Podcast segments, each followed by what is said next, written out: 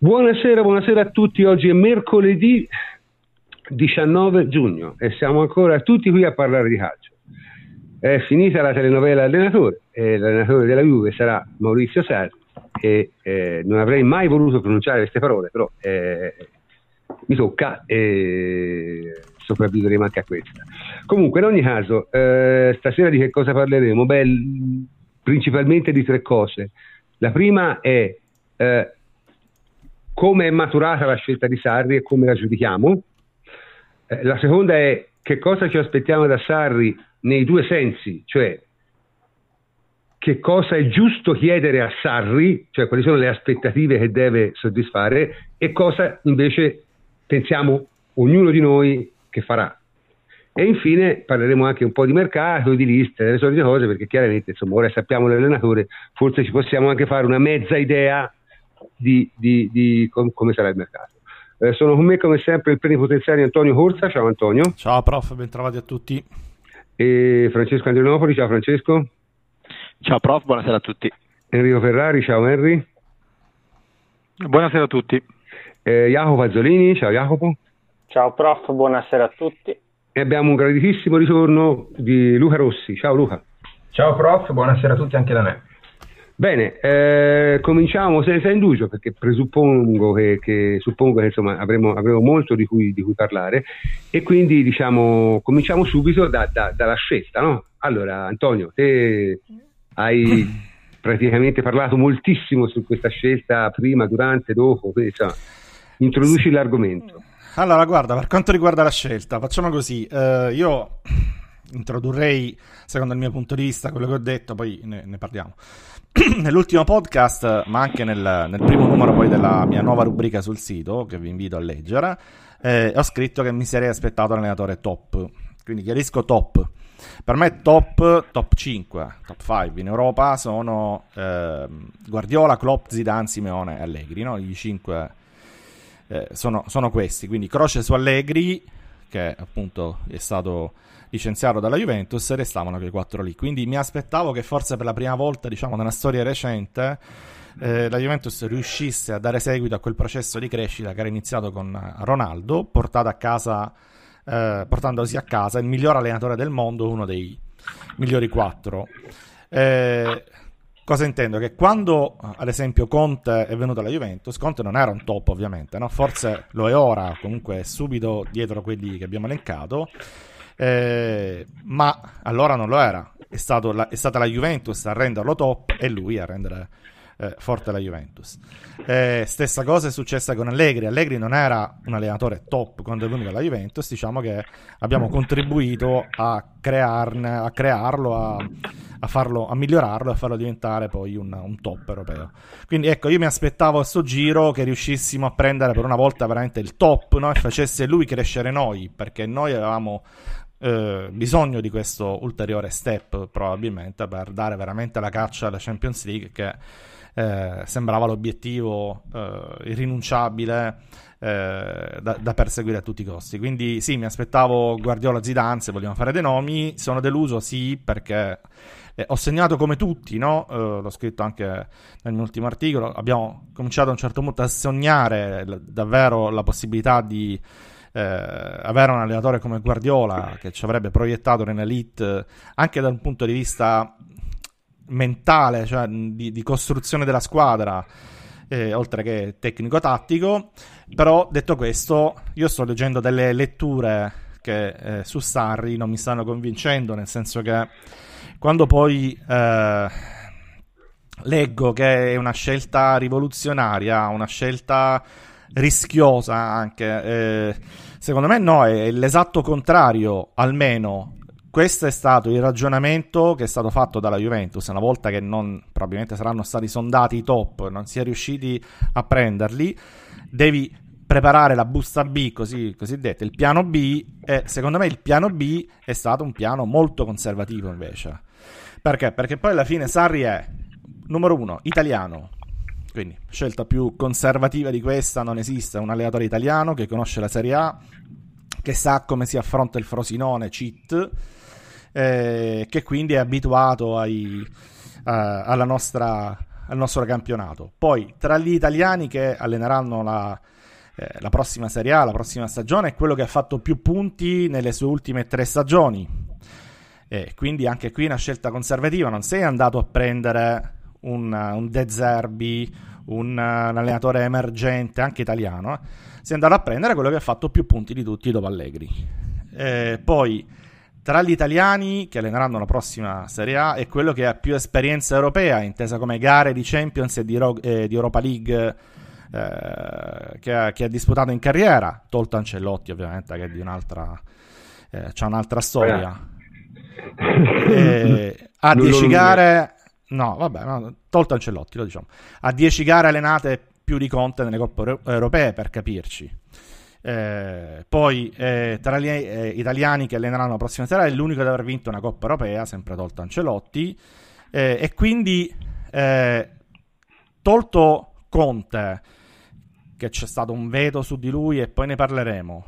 Eh, Ancelotti era a Napoli, tolto Allegri che no, è stato licenziato diciamo, dalla Juventus. appunto, la scelta è, secondo me, ripeto, la più conservativa possibile dal punto di vista eh, aziendale, cioè si è andato a prendere l'italiano migliore sul mercato che potevi prendere eh, a livello di esperienza, vittoria e tutto. Quindi eh, questa è secondo me la base di, dalla quale dobbiamo partire per ragionare, perché poi ognuno di noi può dire io avrei preso alto, io avrei preso questo, quest'altro, quest'altro, però partiamo da, dal ragionamento che è stato fatto dalla società, che secondo me è questo, è un ragionamento molto conservativo, poco rischioso, potevano prendere tanti altri profili, invece hanno preso eh, questa scelta che è simile a quella di Allegri. Allegri quando lo prendemmo, sì, grandi critiche, grandi sommosse popolari, ma poi era l'allenatore che aveva vinto eh, uno scudetto no? prima, prima, di, prima, di, Conte, prima di, eh, di venire alla Juventus eh, e quindi era quello con un palmarès migliore di tutta la Serie A, addirittura era l'unico in quel momento che aveva uno scudetto vinto in tutta la Serie A. Quindi una scelta molto conservativa anche quella. Eh... Sì. Questa è la base dalla quale dobbiamo partire. Sì, me. io vorrei aggiungere due cose. Quelle che dici su Allegri è vero, però quelle erano molto diverse le circostanze. Era molto diversa, sì, sì, per carità, per carità, No, più che altro le circostanze. Ci sono sì, similitudini sì, dal punto di vista, hai detto te però le circostanze erano molto diverse perché lì Vabbè, in pratica 15, non avevi 15 scelta. luglio è chiaro. Eh, quella era una situazione senza, senza possibilità di, di, di, di, altro praticamente, era l'unico decente libero, quindi non, non, c'era, non, c'era, altro da fare. La, eh, io aggiungerei una cosa, e sono perfettamente d'accordo che è una scelta conservativa in questo senso, perché non è né di prospettiva né visionaria, né... contemporaneamente no, però no, è anche molto rischiosa. Perché? Perché te tempo fa, Antonio, proprio te, scrivesti un bellissimo articolo che si chiamava Le mele e le pere, no? Certo. Eh, eh, il problema è che eh, bisogna che eh, Sarri cambi fruttaiolo, perché è uno che non ha mai giocato per vincere in tutta la sua vita, o perlomeno non ha mai giocato per vincere ad alti livelli, probabilmente va andare in Avalsanzovino, sì, ma diciamo a alti livelli non ha mai giocato per vincere ha sempre giocato per fare bene, per fare bella figura. Ora io diciamo la vedo in un certo modo. Beh, no, diciamo che da, dalla Serie A in poi eh, ha giocato. Sì, da, da, vabbè, dal calcio che conta, eh, mettiamola così. Perché, no, perché ha fatto 5 promozioni poi in carriera. Sì, sì, sì ma, ma, ma, te sai bene che la promozione è un po' diverso perché la promozione ci puoi arrivare in 3-4 modi diversi, puoi vincere il campionato, puoi avere il secondo, puoi vincere il playoff cioè è, è, una cosa un po' più aperta e comunque le serie inferiori non sono la Serie A, eh, questo è scontato, altrimenti ah, voglio no, dire, Mandor, Mandorlini credo abbia vinto 5 campionati di Serie B, eh? vinti proprio, quindi non è che, che, sia un grande benchmark secondo me. Però, voglio... sì, posso, scusa, posso finire? No, Poi certo, ti, faccio, certo. ti faccio elaborare. Io dico semplicemente questo, nello sport uno può fare due cose, vincere o non vincere Vincere è difficile, sempre. Non importa anche se la squadra iper mega galattica dell'universo, è sempre difficile vincere. Non vincere invece è facilissimo. Se ti hai una buona squadra e non sei un cane, arrivare secondo, terzo, quarto non è particolarmente complicato. Eh, mh, mm, questa è la differenza enorme che Sarri quest'anno dovrà affrontare. Cioè, perché quest'anno lui deve vincere, senza se e senza ma. Certo. È questa la cosa Jacopo.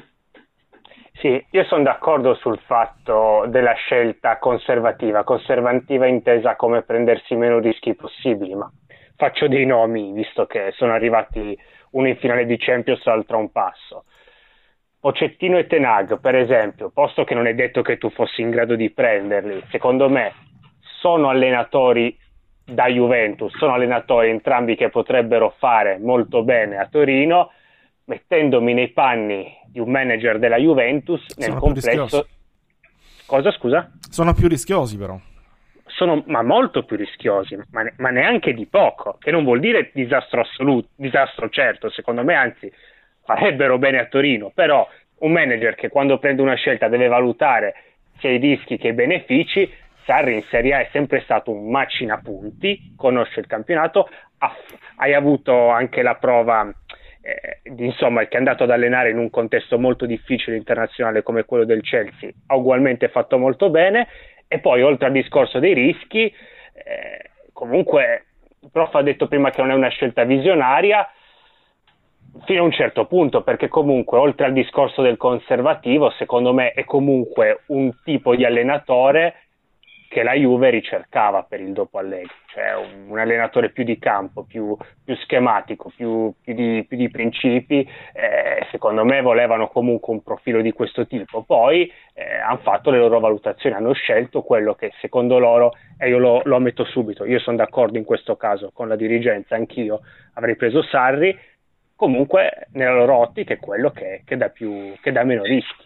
Eh, sì. io, io, volevo dire no, che eh, sono abbastanza d'accordo, d'accordo con Jacopo da questo punto di vista e io penso che la Juventus abbia scelto, abbia scelto Sarri fondamentalmente perché lo ritiene evidentemente tra quelli prendibili l'uomo più adatto a continuare a vincere. Ho sentito letture del fatto che sia stato preso Sarri per, ehm, per il bel gioco, per, per, tutte queste questioni qua, per dare brand col bel gioco di Sarri. Ecco, sicuramente la Juventus l'ha preso per, per, vincere. Sono d'accordo con Jacopo sul fatto che eh, anche io avrei scelto Sarri in confronto a Tenago Pocettino, ehm, perché comunque conosce il campione italiano, perché comunque ha sempre, ha sempre macinato punti. Eh, ciò che eh, a me fa storcere un po' il naso sulla scelta di Sarri è il fatto che quando andremo poi a, a leggere le rose eh, delle formazioni di Serie A eh, ad agosto, quando inizierà il campionato, vedremo quello che a mio giudizio è il, il migliore allenatore in questo momento in Serie A, che non è sulla nostra panchina, ma è su quella, del, su quella dell'Inter. Poi è chiaro che... Eh, ci torniamo, su, ci torniamo.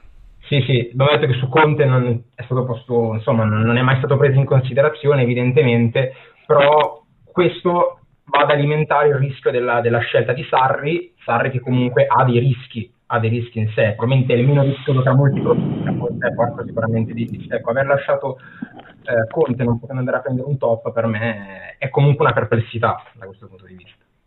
Sì, senti, Francesco, te sei, credo, l'unico di noi che conosce personalmente Sarri, per aver avuto modo di conoscerlo, sbaglio?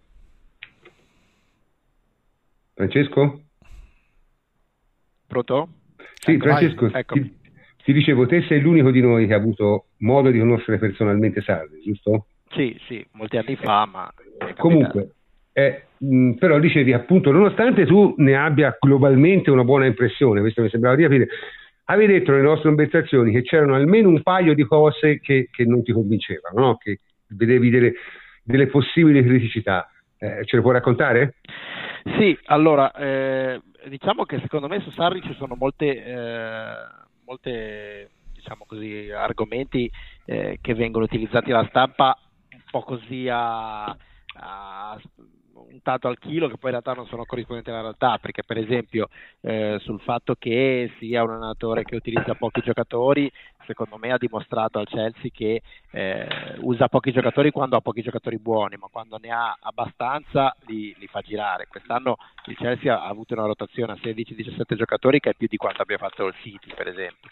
E, e invece secondo me non vengono abbastanza sottolineati altri aspetti perché eh, diciamo così il, ehm, il, fatto che diciamo così, sua, il suo gioco è geneticamente portato a dei grossi eh, alti e bassi. Perché eh, col suo stile di gioco che non è univoco, ben inteso, perché non è che lui faccia solo calcio, iperspettacolari, iperoffensivo, eccetera, eccetera, sa anche eh, diciamo così, eh, graduare eh, la sua proposta di gioco, però una costante è nel voler comunque tenere il possesso del pallone. Questo può essere un possesso di palla iperoffensivo o un possesso di palla statico, ma comunque possesso del pallone eh, ampio e eh, baricentro tendenzialmente alto. Quando giochi con queste caratteristiche tu ti esponi a quelle partite, e, e, in Italia ti esponi più che in altri campionati, a quelle partite in cui tu eh, tieni il controllo della palla, magari fai anche tanti tiri e quant'altro, gli altri ti fanno due tiri o tre tiri, e, e in una partita che tu di fatto hai dominato sia come campo che come possesso, però alla fine finisce a la partita 3 a 0. Ecco, quello è, un, è una dinamica che eh, se alleni una squadra come la Juve è un, è un grossissimo problema perché eh, in una squadra come la Juve se succede una cosa del genere eh, ti ritrovi ad avere veramente delle, delle, grosse difficoltà perché ti ritrovi con la piazza impazzita, eh, i giornalisti che mugugnano, tutti che iniziano a, a, a, mettere eventualmente strani pensieri in testa ai giocatori, di eh, chi gioca meno e quant'altro. Quindi eh, basta veramente poco in una piazza come la Juve per eh, trovarsi a, eh, ad essere, a perdere un po' il filo tattico e il polso della situazione. E questo secondo me è un problema che lui non ha ancora affrontato perché eh, neanche al Chelsea, dove pure la sua esperienza è stata caratterizzata da tre fasi ben distinte, eh, non c'è mai stata questa situazione in cui eh, tu passi da una, da una partita buona, che chiunque valuterebbe buona, a perderla malamente. E alla Juve succederà, alla Juve succederà sicuramente e bisognerà vedere come reagirà in quei casi, se si farà prendere dal panico o no. Mm, non lo so, io, io, tendo a pensare che, che eh, alla Juve non ti puoi permettere di perdere nemmeno una partita, questo è il punto.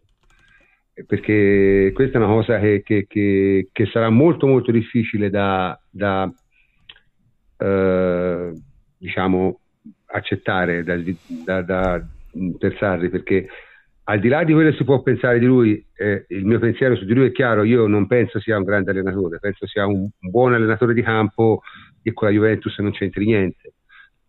Ma questa è la mia opinione.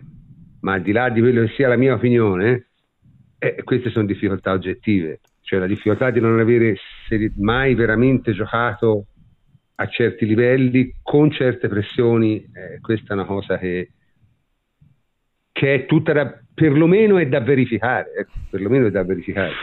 Ma, eh, io, prof, ma secondo me questo non è, un, non è, un, problema, cioè, non è vero che è questo il problema. Eh, secondo me il problema, cioè, io sono molto d'accordo con Fleccio, eh, ed è, e riguarda esclusivamente il campo. Cioè, in Italia ci sono delle partite in cui, eh, per farla spicciola, becchi delle ripartenze, prendi gol e le, alt- le squadre si sanno difendere eh, questo è il punto. E il gioco di Sarri è un gioco che eh, ti espone eh, molto più spesso di quanto magari non si è fatto in passato a questo, uh, a questo problema. Io credo che la scelta di Sarri sia una scelta, eh, cioè do- dobbiamo analizzarla mh, mm, cercando di capire chi ha scelto Sarri.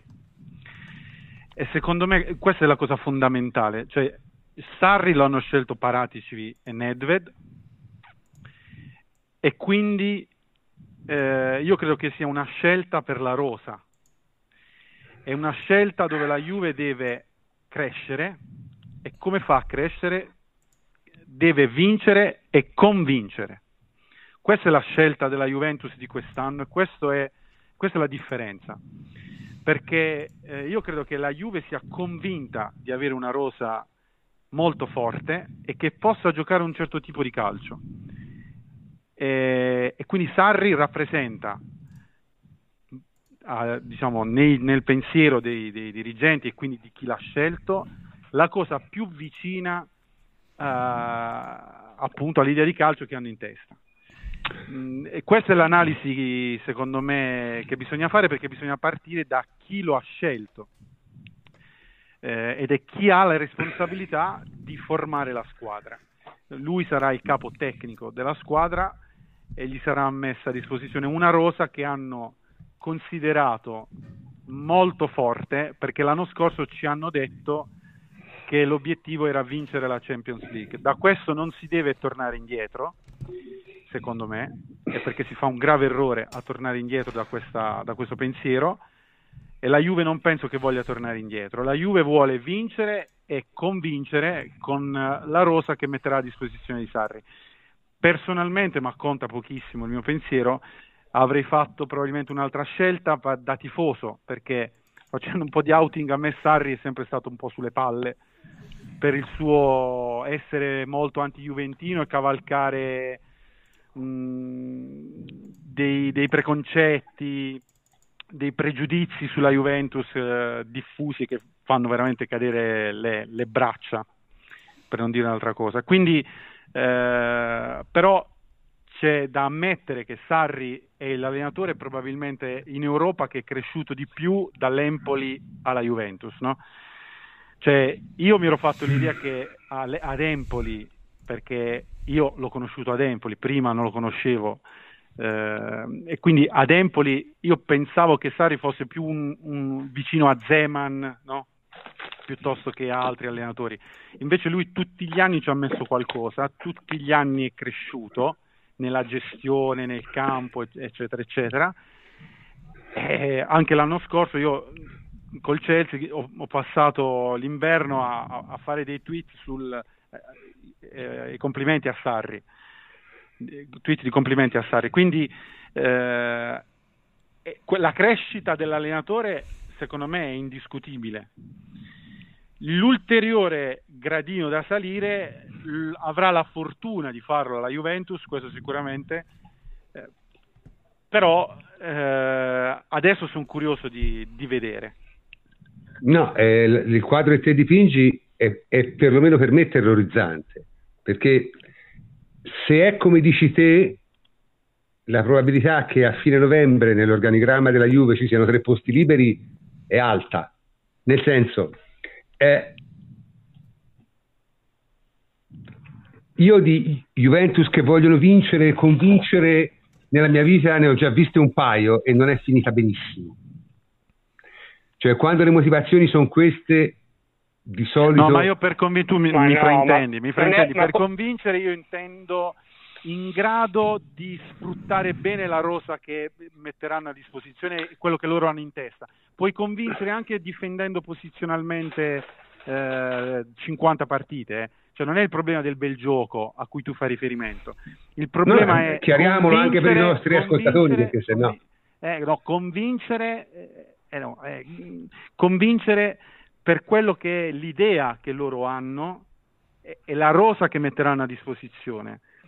Cioè loro devono convincere tutti che le scelte che hanno fatto sono scelte giuste dal punto di vista tecnico della scelta, cioè come scouting. Mi rendo conto, e, e siccome secondo me non è così, è, è, una cosa abbastanza devastante per me. Però vabbè, eh, vedremo, Sa, alla fine poi sarà il campo che decide. Eh, però ca- capisco, capisco la, la, la, il, il, genere di ragionamento che stai facendo. Eh... Cioè, prof, c'hanno un allenatore che gli ha detto che la squadra è stata costruita male, no? Quindi facendo un po' la sintesi, eh, so, vorranno so, dimostrare so, che invece era costruita bene e allenata sì, male. Ma te, te capisci che, che, queste sono le premesse per un disastro. Ma non cioè, lo so, no, non, necessariamente, non, non necessariamente, no, non eh, insomma. Non cioè, necessariamente perché que... sono le stesse allora, motivazioni che abbiamo detto noi da dicembre ma come, poi, fa, quindi... ma come fa a essere la motivazione per un disastro? Cioè, sono, sono le nostre beh, identiche perché, motivazioni. perché, te non de- perché te non devi, cioè, secondo me, secondo me la logica no, sarebbe... devi far giocare bene i giocatori che hai. Tu devi mettere in condizioni i giocatori che hai di fare bene, cioè di fare quello che sanno fare. Questa è l'idea, secondo me, che hanno i, i, i dirigenti della Juve. Lo, e lo... ce l'hanno detto in prosa e poesia tutto l'anno. ce l'hanno me rendo, tutto l'anno. me ne rendo Quindi probabil- la scelta di Sarri, un, gioca- un allenatore proattivo, un allenatore che fa il possesso palla, che gioca all'europea, poi i problemi di Sarri non sono sicuramente sul campo, quindi tutto quello che prof hai detto sul campo non è assolutamente aderente alla realtà, cioè, il problema probabilmente sono altri, cioè fanno, sono fuori dal campo. Mi auguro che la Juve sia in grado di gestirli, perché anch'io so, ho molti dubbi su, sul personaggio Sarri e su quanto lui eh, possa smussare eh, quegli angoli del suo carattere, quel modo di, di, di essere. Vedi, eh, io, io, però- io non, io non ho dubbi su- sul campo, io ho dubbi sulle motivazioni che hanno portato a una scelta del genere, se sono quelle che dici te. Cioè, è un discorso un po' diverso. Cioè, Eh, ma ce uno- l'hanno detto, non è che devi avere tu dei dubbi o io dei dubbi, No, cioè, no, ce no. l'hanno detto proprio chiaro e tondo. Ho, ho dei dubbi sulla loro scelta, perché solo quello si può giudicare ora, giusto? Nel senso, i risultati ancora non ci sono, quindi uno deve eh, giudicare secondo il suo punto di vista come hanno fatto. Eh, perché l'unica cosa che puoi fare, ancora lo sa mia se Sarri fa bene o male, giusto? No, no, ma perché? Ma i dubbi sono legittimi. Perché... Eh, quindi io dico, se, se Henry ha ragione, e forse ha ragione davvero, perché alla fine la sua ricostruzione è una ricostruzione sensata, diciamo che eh, i miei timori si sono accentuati, ecco, non, non sono, non sono, non mi sono tranquillizzato, mettiamo, mettiamola così, mettiamola a questo modo. Ecco. Eh, eh, più o meno è come quando ti dicevo che Allegri sarebbe andato via dalla Juve, è più o meno la stessa Ma cosa. ero tranquillo lo stesso e continuo a non esserlo. Infatti non ero tranquillo quando me lo dicevi. Eh, Ma- però, però tu vieni da cinque scudetti consecutivi, rilassati un attimo. Cioè, eh, que- questo Eh, lo so, qual è il problema? Sa qual è il problema? Il problema è che alla Juve non contano quelli che hai vinto ieri, contano quelli che vinci domani.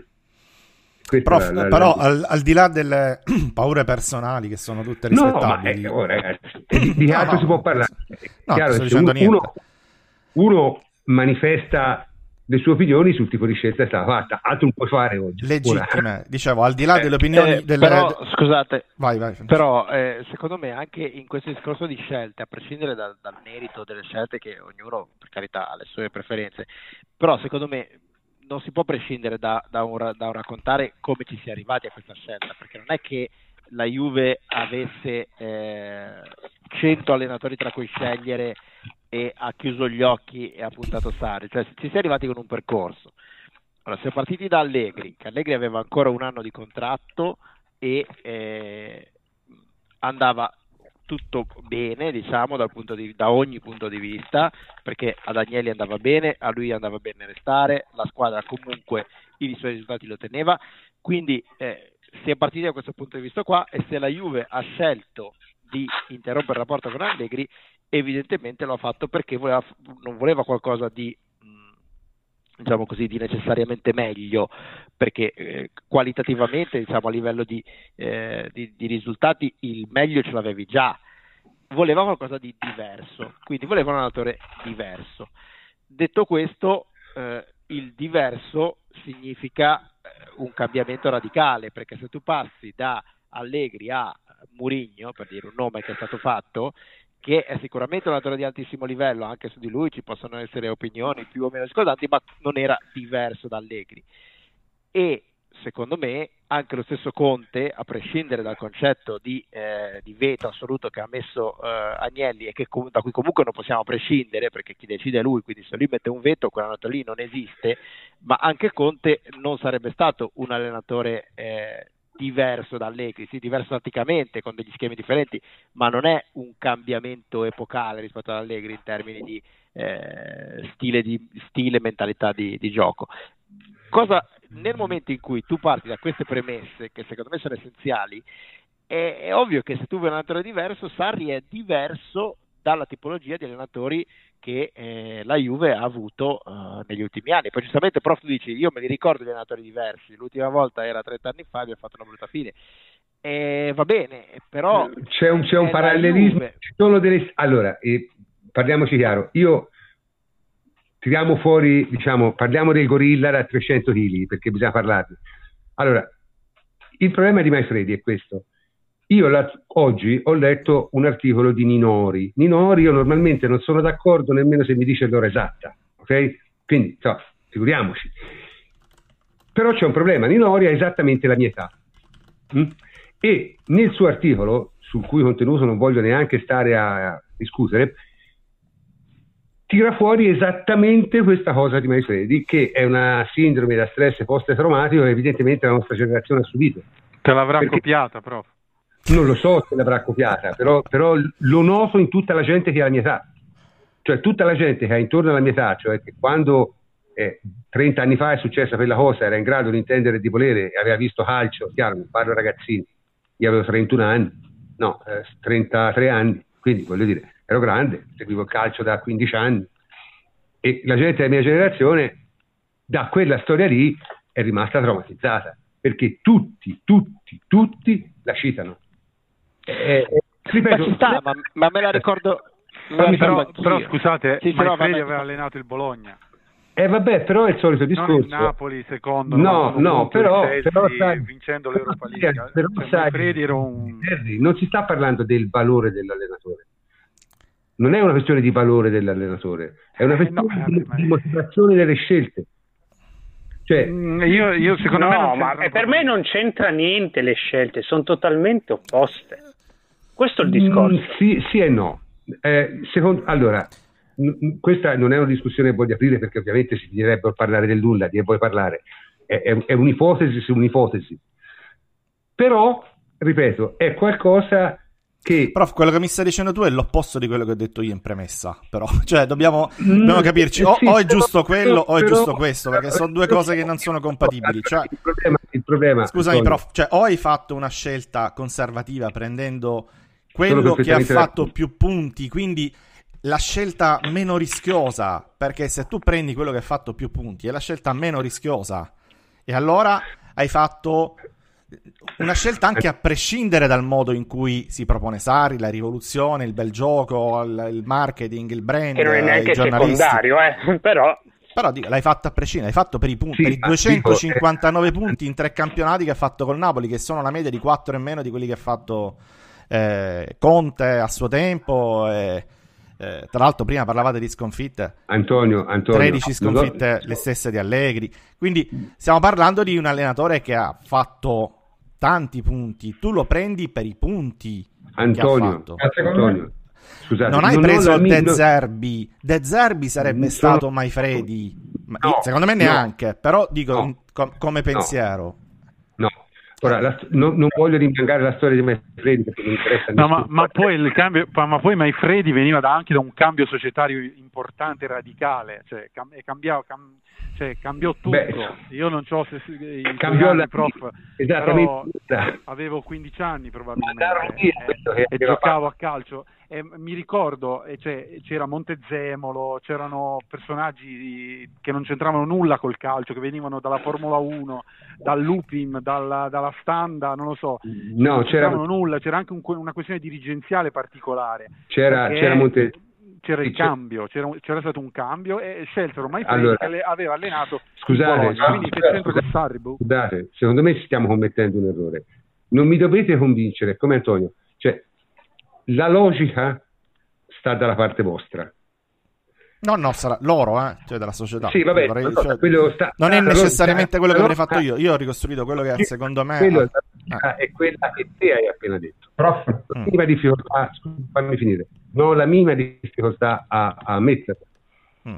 Tuttavia, ripeto, è un, un'idea, e io voglio dire, di, di, gente della mia età che segue la Juve, la Juve ne conosco tanta è un'idea che è passata nella testa a tutti. Ti ripeto, sarà una sindrome da stress però, però c'è anche un altro discorso. No, scusa, no, vai, vai, Jacopo, vai. Sì, che non è che hanno cambiato allenatore al termine di un'annata trionfale pazzesca in cui la squadra ha espresso un gioco incredibile e dici passi da Allegri a Sarri, sì, fai una scelta forte di forma stilistica che insomma può anche avere un rischio. Hanno cambiato Allegri al termine di un'annata molto deludente sul lato della valorizzazione dei giocatori per le prestazioni perché si è uscito con una squadra inferiore e se l'hanno cambiato e anche perché probabilmente temevano di iniziare a perdere con lui, temevano che non si poteva più andare avanti. Quindi Beh, la, la, logica... scelta, Scusate. la scelta è, è, risultatista, cioè vogliono, se hanno preso Sari non è solo perché secondo loro è un profilo in grado di valorizzare meglio la rosa, cioè l'hanno preso perché vogliono continuare a vincere. Cioè, questo, questo mi, auguro, mi auguro che non si siano sbagliati. Mi auguro però, che sia così. Sì, sì, però la finalità stilistica e estetica, cioè nella loro scelta, è, non è secondo, cioè, la, la, motivazione primaria rimane quella del, del, risultato e di un allenatore che è andato via perché secondo loro era a fine ciclo, era da cacciare indipendentemente dal tipo di allenatore che sarebbe venuto dopo. Cioè, sì, ma il problema, scusate, il problema non è, eh, vabbè, evidentemente non riesco a spiegarvi, ma comunque non importa, alla fine questo è un discorso diciamo più legato a, a, a, alla mia esperienza storica che è la realtà di oggi, quindi si può tranquillamente... Prof, prof ti ricordi, cioè, per, ehm, cioè, la Juve, quell'anno di Maifredi, eccetera, che tu citi, ehm, provava a copiare il Milan. Esatto. in Italia, ok, ma adesso non c'è nessuna squadra da copiare. Cioè non c'è nessuna perché Beh, mi sembra è... di risentire ah, i, discorsi sul scimmiottare non, scimmiottare. non è nel campionato eh? Non è nel campionato no ma, no, ma voglio dire tutte le altre squadre tolto il City di Guardiola ma Sarri non ha nulla a che vedere cioè non è che gioca come al City di Guardiola o, cioè, non è che la Juve ha fatto un, una scelta di questo tipo. Quindi mh, Boh, va bene. per, questo, per questo dicevo, l'unico scimmiottatore di Guardiola, se vogliamo, è De Zerbi in Italia. Eh, se lo vogliamo definire così, ma secondo me è anche un insulto a gratis. Mm. Insomma, mm, no, però eviterei. tra quelli che usa, no. utilizza un gioco di posizione esatto. molto simile nei principi alla scuola catalana di Guardiola, esatto, la, la, scuola europea che va di moda in questo momento, in Italia è, è De Zerbi. Quello. Va bene. Allora, volevo solo dire una cosa. Sì, sì, vai Luca. Poi il discorso Manfredi che eh, cioè, non, non ho ancora un'idea, eh, eh, ho solo sentito. No, volevo dire su Sarri il, il, il ragionamento per me è che eh, è stato scelto per continuare a vincere alla luce di un anno scorso in cui eh, ci sono stati i problemi nella, nella, valorizzazione della rosa e per vincere hanno, hanno ritenuto Sarri anche un allenatore in grado di poter eh, far esprimere anche questa rosa eh, al meglio. Il discorso è un po' quello che aveva fatto anche Harry all'inizio, cioè eh, questa società crede nella, nella, rosa che ho costruito, la, la ritiene forte e, e, questo cambio è stato, è, è, insomma, va letto anche in, in, quest'ottica, per una scelta conservativa per vincere di un allenatore che attraverso i suoi principi può far esprimere al meglio questa rosa. Bene, poi ci sarà anche da verificare quanto di questa rosa rimarrà alla fine del mercato, eh, perché anche questo sarà un discorso diciamo da, da, poi da verificare, perché il mercato deve ancora cominciare, quindi eh, capiremo poi quanto di questa rosa rimarrà. Comunque, eh, diciamo, questo era un, era un, po', il primo ragionamento, no? eh, su che cosa, come è maturata la scelta di Sarri e tutto il resto. Se qualcuno vuole aggiungere qualche cosa su questo. Prof, solo una cosa, secondo me, sì. oltre alla valorizzazione dei giocatori, la scelta che è stata fatta, io forse in questo mi ricollego a quello che diceva Francesco come cambiamento. C'era la necessità, lo abbiamo detto durante l'anno, di tornare, secondo me, ad una impostazione diversa proprio dell'allenamento, della metodologia, eccetera. Cioè, tornare un po' a, una specie di Conte, perché Sarri secondo me si avvicina molto più a Conte che a Guardiola, se vogliamo, no? È un allenatore di campo, di schemi, di organizzazione ferrea. Mm. Secondo sì. me, dopo i cinque anni di Allegri, che ha una impostazione completamente diversa da Conte, l'abbiamo sempre detto, ma anche da Sarri, eh, c'era questa, sarà percepita, secondo me, la necessità di cambiare proprio di cambiare, ma letteralmente, ma cambiare non inseguendo bel gioco, eccetera, ma cambiare la metodologia. Eh, quello che è mancato, secondo me, l'anno scorso, al di là della valorizzazione dei giocatori, ma non è, non è quello, secondo me, decisivo, è mancata l'intensità. Intensità eh, dalla prima fino all'ultima giornata, un'intensità sia fisica che mentale. Perché? Perché la Juventus era nettamente più forte, il campionato l'ha vinto prima ancora di cominciarlo e si andava un po' in seconda, in terza, e bastava, e bastavano 10 minuti Antonio, a partita. Ti, ti, ricordi, ti ricordi quando l'anno dei 91 punti di Sarri, tutti, tutte le settimane dicevamo Uh, ma il Napoli fra un po' crolla, fra un po' crolla. Esatto, esatto. Però, sto, sto, sto sì, però, esatto. eh, sì, cioè, va, anche detto, va, anche detto, in quel campionato lì Sarri giocò una sola competizione. Eh. No, cioè, vabbè, ma però al di là, al di eh, là vabbè, io sto dicendo... Eh. Sì, vabbè, non, non, è il mio discorso, sto dicendo l'intensità invece, che, quello che ha fatto la differenza è negativo e secondo me che è stato voluto cambiare è che l'intensità dell'ultimo anno si è abbassata troppo eh, quando tu abbassi troppo l'intensità, e io di que- cioè, sono i discorsi che abbiamo fatto tutto l'anno, da dicembre sì, poi, sì, quando tu abbassi troppo l'intensità, poi non è che eh, schiocchi le dita come Thanos e all'improvviso dici ok, la prossima invece ci serve l'intensità, 90 minuti. Questo gestirsi completamente, ma perché bastava? Cioè, con la gestione la Juventus ha fatto miliardi di punti l'anno scorso, il... a dicembre ne aveva vinte quasi tutte. E questo però ha reso, secondo me, la Serie A poco allenante. Perché la Serie A è poco allenante se tu abbassi l'intensità, se invece tu picchi eh, al massimo, sempre un, sei sempre sul pezzo, però questo non è il carattere di Allegri. Allegri, il carattere suo, il modo di allenare è esattamente il contrario, cioè gestiamoci, calmi che la prossima, poi fra tre giorni c'è l'altra partita. Se tu abbassi così tanto, poi quando ti trovi in Champions ad affrontare squadre che dell'intensità fanno proprio loro, eh, il loro punto forte, l'Atletico e l'Ajax, ci sono capitali le due peggiori, eh, lì hai difficoltà, hai difficoltà e quindi come te ne esci? Eh, con, la, con, l'Atletico te ne sei uscito con tre gol di, eh, di Ronaldo e un capolavoro dovuto a mille fattori, con l'Ajax no. Ma te ne esci poi, cioè quando tu pensi a quella stagione, pensi probabilmente che ti serve un allenatore che ti ridia intensità, quindi te la può dare sia cambiando metodo di lavoro e quindi tu fai fare qualcosa di diverso e quindi con quel qualcosa di diverso tu li coinvolgi i giocatori maggiormente e speri che eh, la Serie A la prendano in un altro modo, comincino a giocare, ad allenarsi diversamente, perché proprio il fatto di cambiare eh, e sei andato a prendere un allenatore che fa anche lui dell'intensità in allenamento, durante le partite, eccetera. E infatti quello che diceva Henry si, si, collega a questo, cioè lui è riuscito a tenere, riesce a tenere un'intensità per tutto il campionato fino alla fine. E questo è un, un merito che probabilmente è stato valutato dalla Juventus. Questo Chelsea avrei qualche riserva su questo, però vabbè, comunque è inutile stare a eh, Ah, guarda, ha chiuso, ha chiuso, le ultime 10 partite recuperando due, pos- due posizioni in campionato e vincendo una coppa sì. e perdendone un'altra giocando meglio del City sì, ai, ai, rigori. Quindi... No, meglio del City no. Fece una sì, partita assolutamente, ma no, assolutamente 180 minuti molto meglio del City. Però... Punto, ma non è nemmeno questo il punto. No, il no. punto è che una cosa del genere va bene se devi arrivare terzo.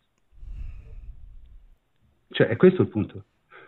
Capisci? Cioè, no, il, prof, no aspetta, tu stai prendendo l'esempio del City, no? Ti stiamo prendendo, ti stiamo no, dicendo che invece lui ce l'ha sempre, eh, riesce a, perché in Serie A ti ritorno a ripetere, 259 punti sono record, record, record, migliorandosi di anno in anno e salendo sempre di più con una squadra nettamente inferiore alla Juve, altrimenti ci stiamo raccontando le, le puttanate. Sì. Quindi uno che riesce a tenere l'intensità sempre, poi al, al Chelsea ha, avuto una parabola dove è disceso per due mesi, poi è risalito, ha cominciato bene e vabbè, ma quello perché è alzato, si è alzato il livello, era un campionato diverso, giocatori diversi, tutto nuovo. Però lui è, è, è, è questo, lui ti dà un'intensità durante tutta la stagione che è quello che secondo me serve alla Juventus. Poi che ti sto dicendo che vinceremo con mille punti? No, non c'entra nulla. Ti sto dicendo che probabilmente nella scelta che è stata fatta serviva un allenatore di questo tipo che o Conte, e poi ci, parliamo di Conte, ma se Conte c'è il vedo, c'è, c'è Sarri che è quello più vicino come, palmare, come caratteristiche, come no, metodologia. come metodologia. Ecco, è quello che si avvicina di più alla scelta che forse ci avrebbe fatto dormire più tranquilli che conta, una volta persi i top. Ok, bene, eh, diciamo che questo è il primo punto si può considerare concluso.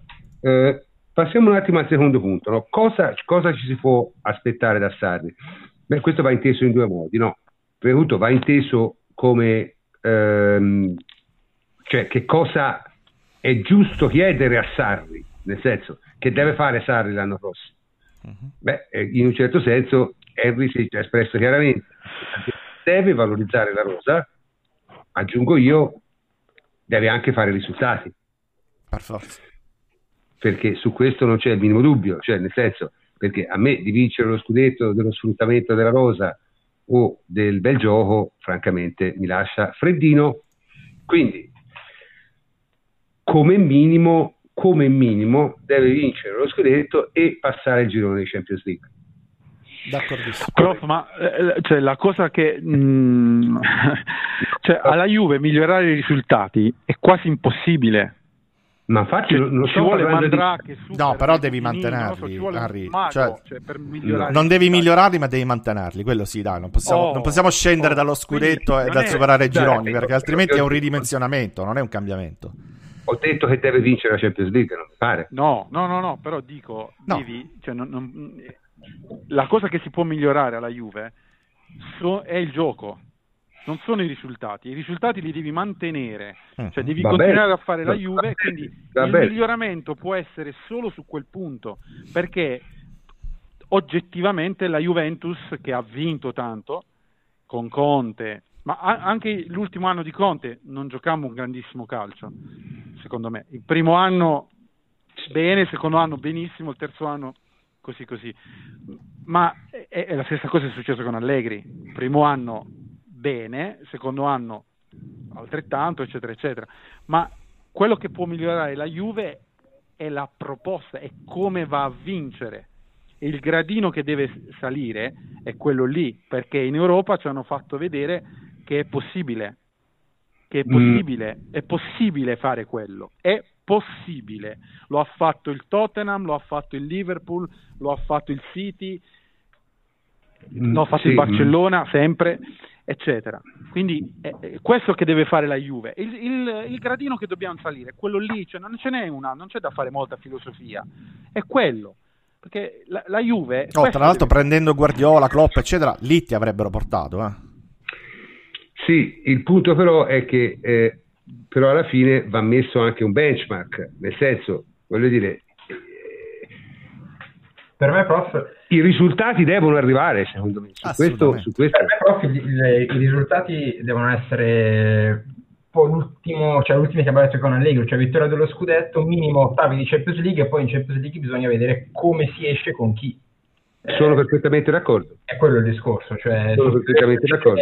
con una squadra sulla carta inferiore giocandotela male eh, ci sarebbero tutte le critiche giuste come ci sono state quest'anno con Allegri per essere uscito con l'Ajax. Però vedi, però vedi, eh, eh, Henry dice qualcosa di diverso, in un certo senso lui mette eh, l'ostacolo ancora più in alto, se ho ben capito, giusto?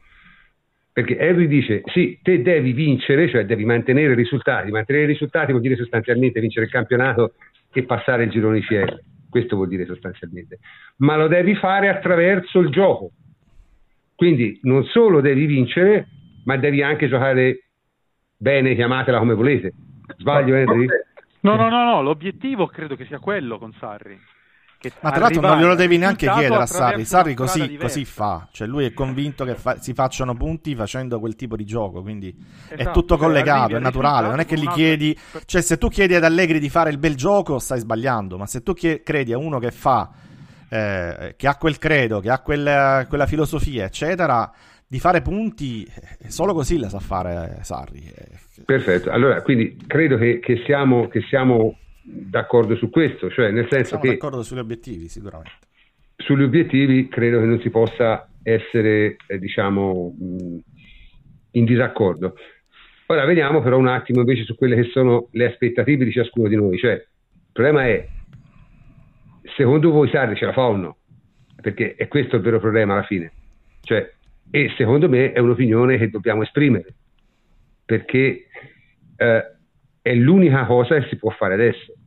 Cioè si può dire che cosa pensiamo noi di quello che succederà, ecco, perché è l'unica, è l'unica, cosa che puoi dire. Una volta che siamo d'accordo sui, sui, sugli obiettivi, io dico sinceramente che non ho grandi aspettative, cioè sarei estremamente sorpreso, al limite dello stupefatto, se Sarri vincesse il campionato e passasse il girone CL. Eh, hai, veramente... hai paura tu, prof? sarei veramente, no, sarei sorpreso, sarei sorpreso. No, c'ha delle dirlo, aspettative no? veramente, veramente basse, basse. No, ora paura, paura è una parola eccessiva. Paura è una parola eccessiva. Se mi chiedi di fare una previsione, se mi chiedi di scommettere i famosi 2 euro, certamente non li scommetterei né sulla vittoria del campionato né sul passaggio del, del, del girone CR, questo è sicuro.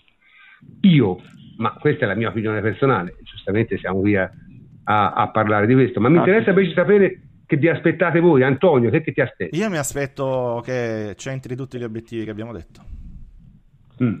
Io che li centri e che soprattutto rispetto agli ultimi due anni faccia come i cinque precedenti della Juve, ossia il creare una struttura forte nel lungo periodo, perché secondo me questo è stato l'aspetto negativo dell'ultima gestione, è stato forse il fallimento dell'ultimo anno, che chiunque sarebbe venuto quest'anno, Sarri o anche un altro allenatore negativo, di fatto è costretto a ripartire da zero perché l'anno scorso tecnicamente è andato, la proposta è andata male, ti devi un po' riventare tutto. Cioè io vorrei comunque che la Juve, come è successo con Conte, come è successo i primi anni di Allegri, creasse una struttura tattica che gli si desse continuità di modo che chiunque poi arrivi, anche il successore di Sarri, eh, sia, sia, in grado di, di, proseguire quel percorso, perché gli allenatori bravi secondo me non sono solo quelli che vincono, ma quelli che creano le condizioni per farlo nel lungo periodo. Cioè la grandezza di Guardiola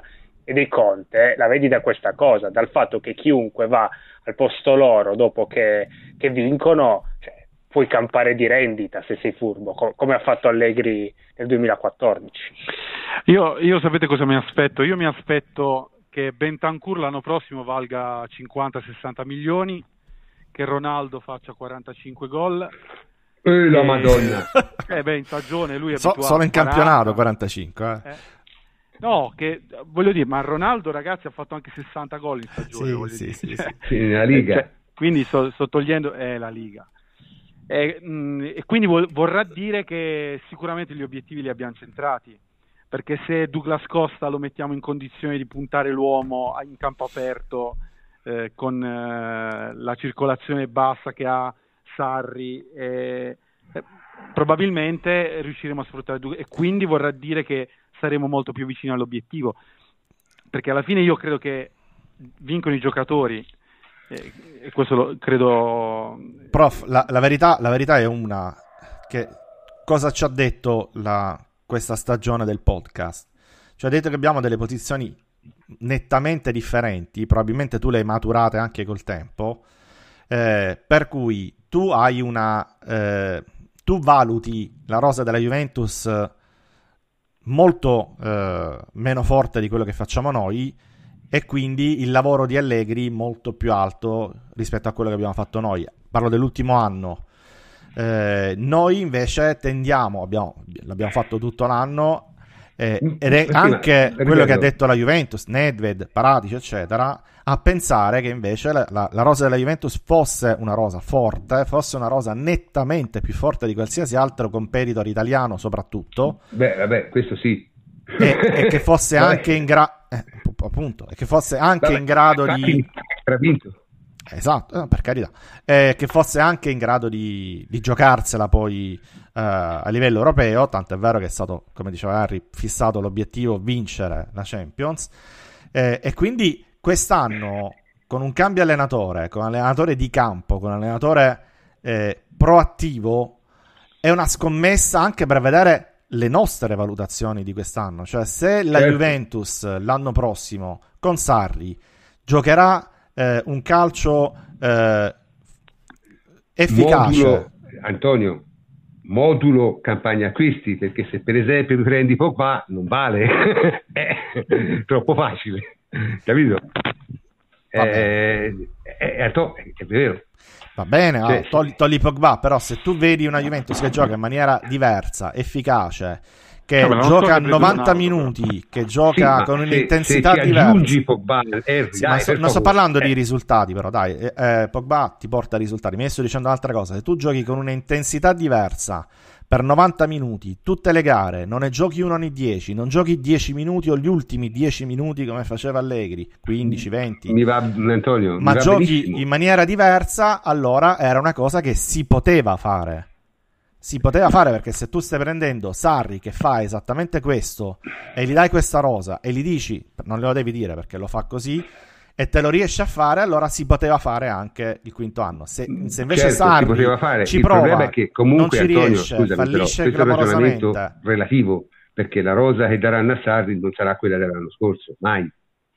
Cioè, se no veramente ci si prende in giro.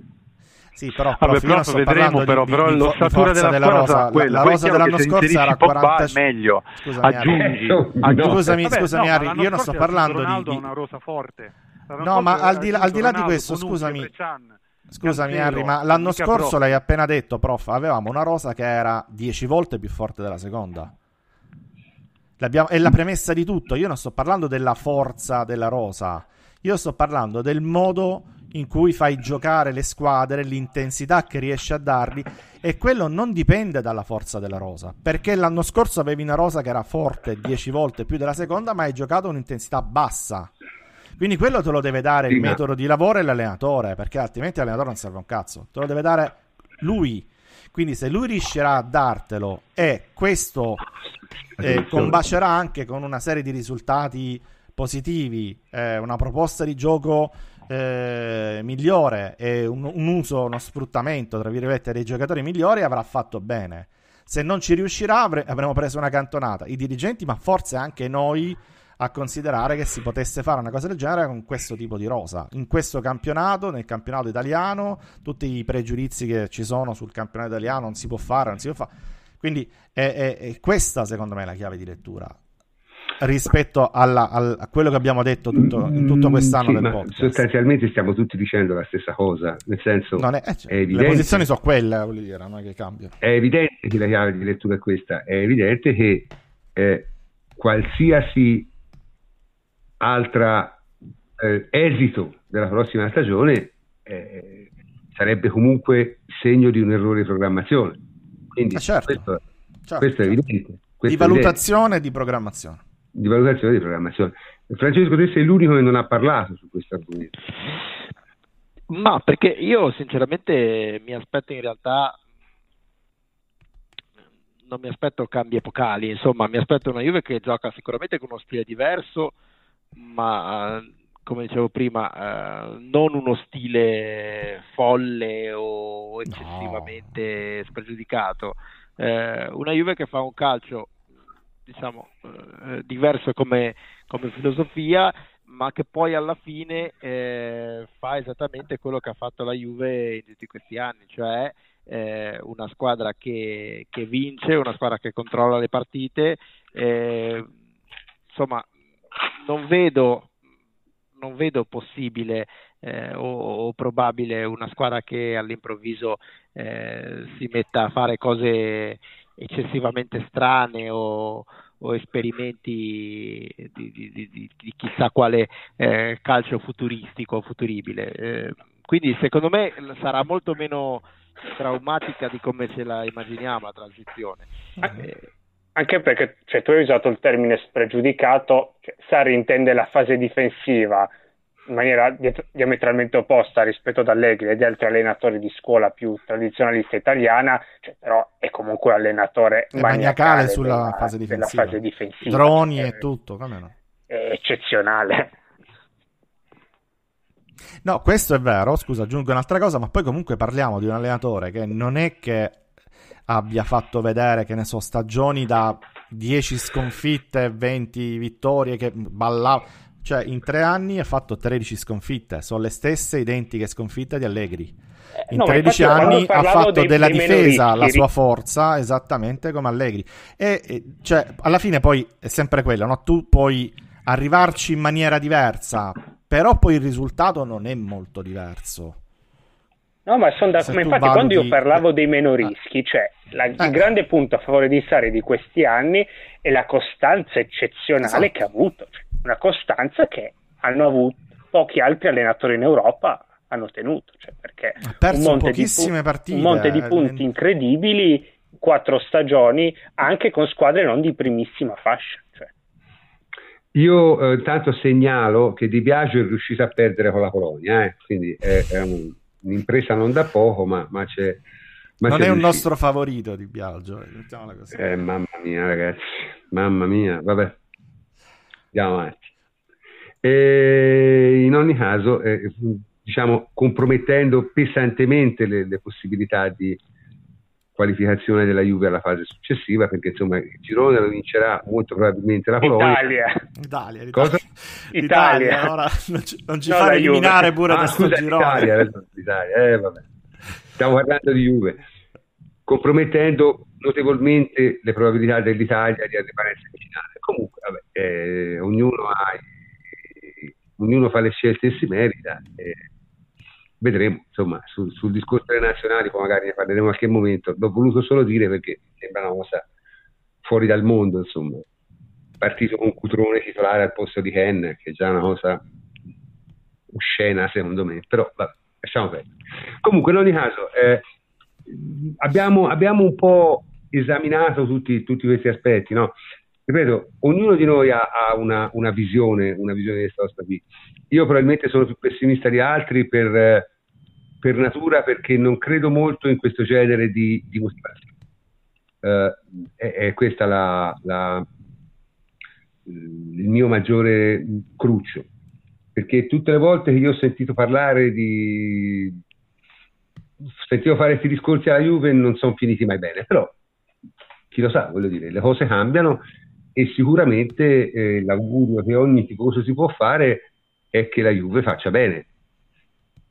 Il timore eh, mio personale è che così non sia, però vabbè, ne abbiamo viste tante, ne abbiamo passate tante, passeremo anche questa, non è un problema. Veniamo al terzo punto. Il terzo punto è ovviamente adesso che conosciamo l'allenatore possiamo anche farci un'idea del mercato, anche in, in funzione del discorso che si faceva prima, perché eh, quanto cambierà la rosa della Juve? tanto, poco. Eh, Antonio ha già tirato fuori le sue liste, noi eh, abbiamo sì, sì. Specialista di liste. A che punto siamo con le liste, Antonio? Allora, guarda, prof, a questo momento te la riassumo, ma siamo... dovremmo tagliare un giocatore fra quelli eh, che sono attualmente in rosa per inserire un quarto centrale. Perché al momento sì. abbiamo Bonucci, Chiellini e Rugani. Abbiamo soltanto tre centrali che sono pochi, eh, ne servirà almeno un altro, ma quell'altro va tolto, tra virgolette, da altri reparti. Abbiamo in questo momento sei centrocampisti centrali, che sono Pjanic, Kedira, Maturi, Emre Can, eh, Bentancur e, Ramsey. Probabilmente qui si potrebbe limare qualcosa, cioè toglierne uno e metterlo in difesa. E abbiamo soprattutto quattro attaccanti centrali sono Ronaldo, Dybala, Mandzukic e Ken. Eh, qui dipenderà anche da come li utilizzerà poi Sarri. Può utilizzare un modulo 4-3-1-2 con due attaccanti eh, e allora 4 è il numero giusto. Può utilizzare il 4-3-3 con un attaccante perché in 4-3-3 Ronaldo esterno e Dybala esterno non li vedremo quasi mai eh, con, con Sarri. Quindi in questo caso quattro attaccanti centrali sono troppi. Insomma, la sintesi è che eh, va tolto o un attaccante o un centrocampista, proprio cancellato, e va eh, inserito un difensore centrale e poi da lì si faranno le classiche uno fuori, uno uno dentro, uno fuori. Quindi... Scusa, un nostro ascoltatori, però, uno dei nostri ascoltatori ci sta dicendo: Mannaggia perché non parlano del preparatore atletico. Ma parliamone un attimo invece. Ah, allora. parliamo, abbiamo Henry che ti può parlare no, 25 minuti di fila. Sembra che il prossimo preparatore atletico della Juve, Bertelli se lo tiene il Chelsea, eh, dovrebbe essere il vice di quello che aveva a Napoli, sbaglio? No, il no, vice, il vice di, di quello che era a Torino, alla Juve il vice del, del preparatore atletico di Allegri. E questa scelta come la vogliamo commentare? Cioè, nel senso, se, se, se...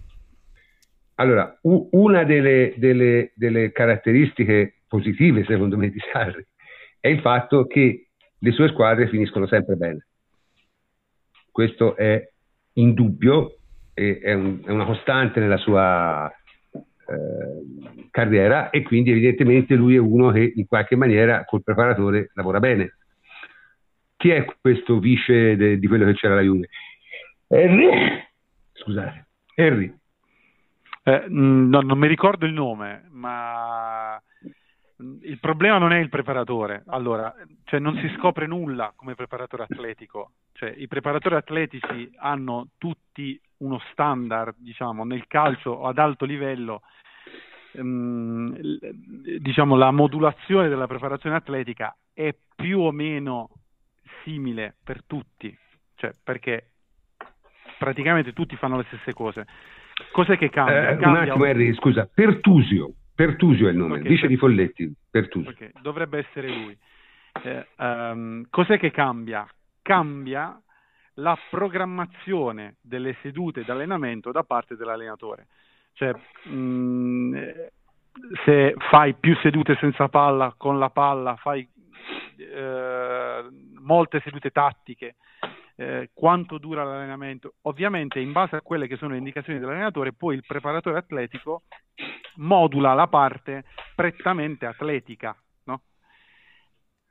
Questa è diciamo la differenza che c'è, eh, che, che, poi alla fine la fa il, l'allenatore. No? Perché per esempio Murigno faceva delle, eh, delle sedute di allenamento eh, molto strane, chiamiamole così, infatti fu un innovatore in Italia Murigno, no? perché portò delle sedute di allenamento prettamente con la palla, infatti i preparatori atletici andavano nel panico perché chiaramente tu devi comunque garantire un certo tipo di lavoro eh, aerobico e di fondo eh, e quindi devi riuscire a integrarlo all'interno di quelle che sono le sedute di allenamento. Henry domanda è quella che si chiama periodizzazione tattica. Esattamente, esattamente. Esattamente, quindi eh, Sarri, diciamo, secondo me, adesso io non so nello specifico, eh, perché se voi pensate, eh, non è che Sarri è sempre stato con Bertelli. No, anzi, quando, Sarri scusa, ha avuto, no, no. Scusami, come, avuto... come, informazione, quando è andato a Napoli si è trovato Francesco Sinatti, che era un 29enne, sì. che sì. era da un anno che faceva il preparatore atletico, che esatto. non aveva alcuna esperienza di... Quindi questo è stato quello che poi l'ha portato a fare i risultati straordinari. Quindi probabilmente non è, come dicevi tu, la persona che, che abbia chissà quali metodi. È no, no, il rapporto fra allenatore e preparatore quello che gli chiede. Quello che interessa a Sari è molto anche Sari. l'aspetto tecnologico. Eh, sì, Sinatti quindi... è l'uomo dei, dro- dei, dei, dei, droni, l'uomo del, del... Sì, sì, l'hanno fatto insieme questa... Mm. Ma, eh, ma Sarri lo faceva già a Empoli se, no, se non sbaglio. Ma c'aveva sempre, eh, vabbè, non mi ricordo chi era quello di, di, Empoli, mi sa che era proprio Sinatti, eh, che Sinatti se l'è portato lui a Napoli. Vabbè, comunque eh, non cambia molto, cioè a lui importa che l'analisi anche delle sedute dell'allenamento sia fatta in un certo modo. Eh, e poi ovviamente il preparatore adatta e si adatta in base a quello che è il lavoro eh, che si deve fare. Eh, è chiaro che è un po' reciproco perché anche il preparatore dirà all'allenatore guarda dobbiamo fare due settimane di, di carico, faccio degli esempi, no? e quindi eh, bisogna incastrare e si decide il momento della stagione in cui fare un certo tipo di lavoro piuttosto che un altro. Quindi è un lavoro di team, di equip. Eh, e la cosa, un'altra cosa di Sarri è l'analisi eh, degli infortuni, no, de, la prevenzione, scusate, degli infortuni. Eh, fanno tutta un'analisi dal punto di vista eh, muscolare eh, importante. Test personalizzati. Test personalizzati, mm. sì, sulla forza. Eh, su... Guarda, in, realtà, in realtà, Harry, questi li fanno pure alla Juve. Eh. Poi magari c'è chi ne tiene sì. più conto, chi, meno, chi è più bravo a comunicare con i medici, chi meno, chi lo fa. Uh, sì, cioè, immagino, immagino, di sì, ma lo fanno eh, tutte, tutte, le squadre lo fanno. Ci sono dei test periodici che si fanno eh, per valutare la, la forza muscolare, l'elasticità muscolare, eh, il grado anche di ossigenazione dei muscoli. Sì, non, sia, non siamo preoccupati, quindi dici tu. Ah, no, no, eh? questa è la parte che mi preoccupa meno. Sarri su questo si è dimostrato chiaramente. Ah. No, poi cioè, voglio dire, le competenze del preparatore atletico ovviamente sono basilari, eh? cioè, attenzione, cioè, il preparatore atletico deve essere bravo, però, ripeto, a grandi livelli il preparatore atletico sa cosa deve fare nel calcio, cioè, Mm. Sono quasi tutti bravi, dice tu, ma anche quello eh, della Juventus poi ha vinto, credo, 5 premi. Sì, 3, poi 4 c'è chi più bravo, chi meno bravo, chi ha più esperienza. Ecco, questa è una, questa è una, una, cosa importante. Per esempio, Bertelli ha sicuramente un'esperienza diversa da un giovane o da uno che magari eh, ha fatto due o tre anni di Serie A o, o, Serie A e Serie B, perché anche in Serie B ce ne sono di bravissimi di preparatori atletici. Eh. Poi è chiaro che eh, si deve creare un connubio tra l'allenatore e il preparatore. Lo staff medico, eh, perché poi è una catena, no? Esatto. No, ma io da questo punto di vista è la parte che mi preoccupa meno, perché su questo i, sì, i dati sono... Pure me, pure I dati sono evidenti, insomma, su, i, i, dati non si possono contestare. Da questo punto di vista Sarri ha dimostrato la capacità sempre, non è quella la, la cioè, ecco, quello invece sarei stupito se la Juve l'anno prossimo avesse un sacco di infortuni. Sì, sarei molto stupito perché sarebbe nettamente in controtendenza con, con ha fatto Sarri. Eh, comunque Sarri si porta due, eh, si porta Ianni e un altro, l'altro che non mi ricordo, che eh, non sono dei preparatori ma cioè, eh, sono molto bravi eh, appunto a coniugare, eh, adesso mi sfugge il termine specifico del ruolo che assumeranno, ma sono molto bravi a coniugare quella che è eh, puramente la parte atletica eh, a, e quindi ad integrarla con quella che è anche la parte tattica, fisica eh, dei calciatori. Ok, bene, abbiamo parlato, giustamente abbiamo eh, soddisfatto la curiosità del nostro ascoltatore Domenico Di Masi, tra l'altro, ciao Domenico, e eh, torniamo un attimo però a, a, ai calciatori, diciamo, e poi alla fine eh, la cosa forse diciamo, che ci interessa di più. Quindi, diciamo, voi, secondo le liste d'Antonio, eh, siamo quasi uno entra, uno esce, insomma, no? Sì, sì, sostanzialmente sì. Eh, eh, vabbè, chi entra, chi esce. Diciamo, I candidati a uscire sono chiaramente... Eh, Candidato a entrare, di... innanzitutto, è un difensore centrale, perché ci manca... Sì, quello è obbligo, ma pare che abbiano preso lì il ragazzo turco. Demiral. Eh, Demiral potrebbe essere il quarto centrale. Eh, anche perché ha un'altra cosa che io sarei stupito se non succedesse, ma aspetto che Rugani giochi una parte notevole nelle rotazioni della Juve l'anno prossimo, perché se non lo fa con Sarri è un segnaccio, insomma. Eh, quindi magari quello potrebbe essere il quarto. A, a, a livello di centrocampo i candidati a uscire sono essenzialmente due, che sono eh, Chedira e Matuidi, direi. No? Che, che dirà che... sicuramente Matuidi se arriverà un altro acquisto, sì, pure. E a livello e... di ingaggio non liberano, non liberano, neanche pochissimo tra le varie cose. No, però comunque devi prendere uno che te lo, pre- te lo occupa tutto, quindi siamo lì, eh?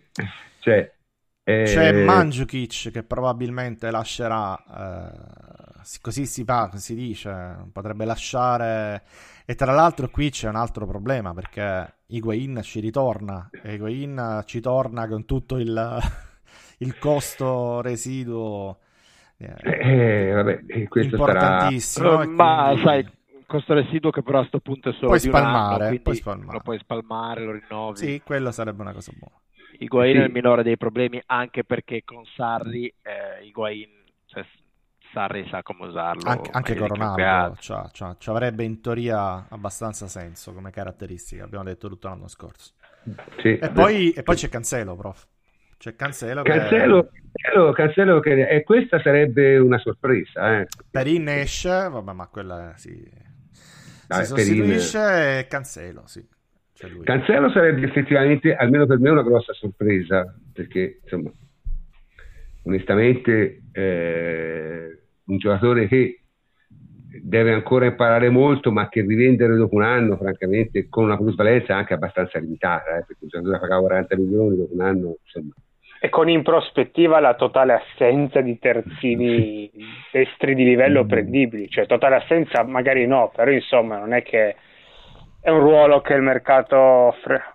do, dove il mercato offra molto.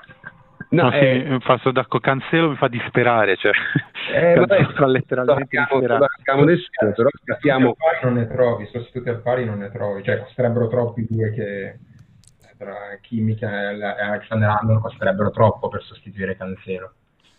No, eh, poi non te li danno neanche. Ma vedi, però io la, la, sintetizzo, la brutalizzo, però credo di che se, sarete d'accordo su questo. Secondo me Cancelo se tu lo dai secco è una grande cazzata, a prescindere.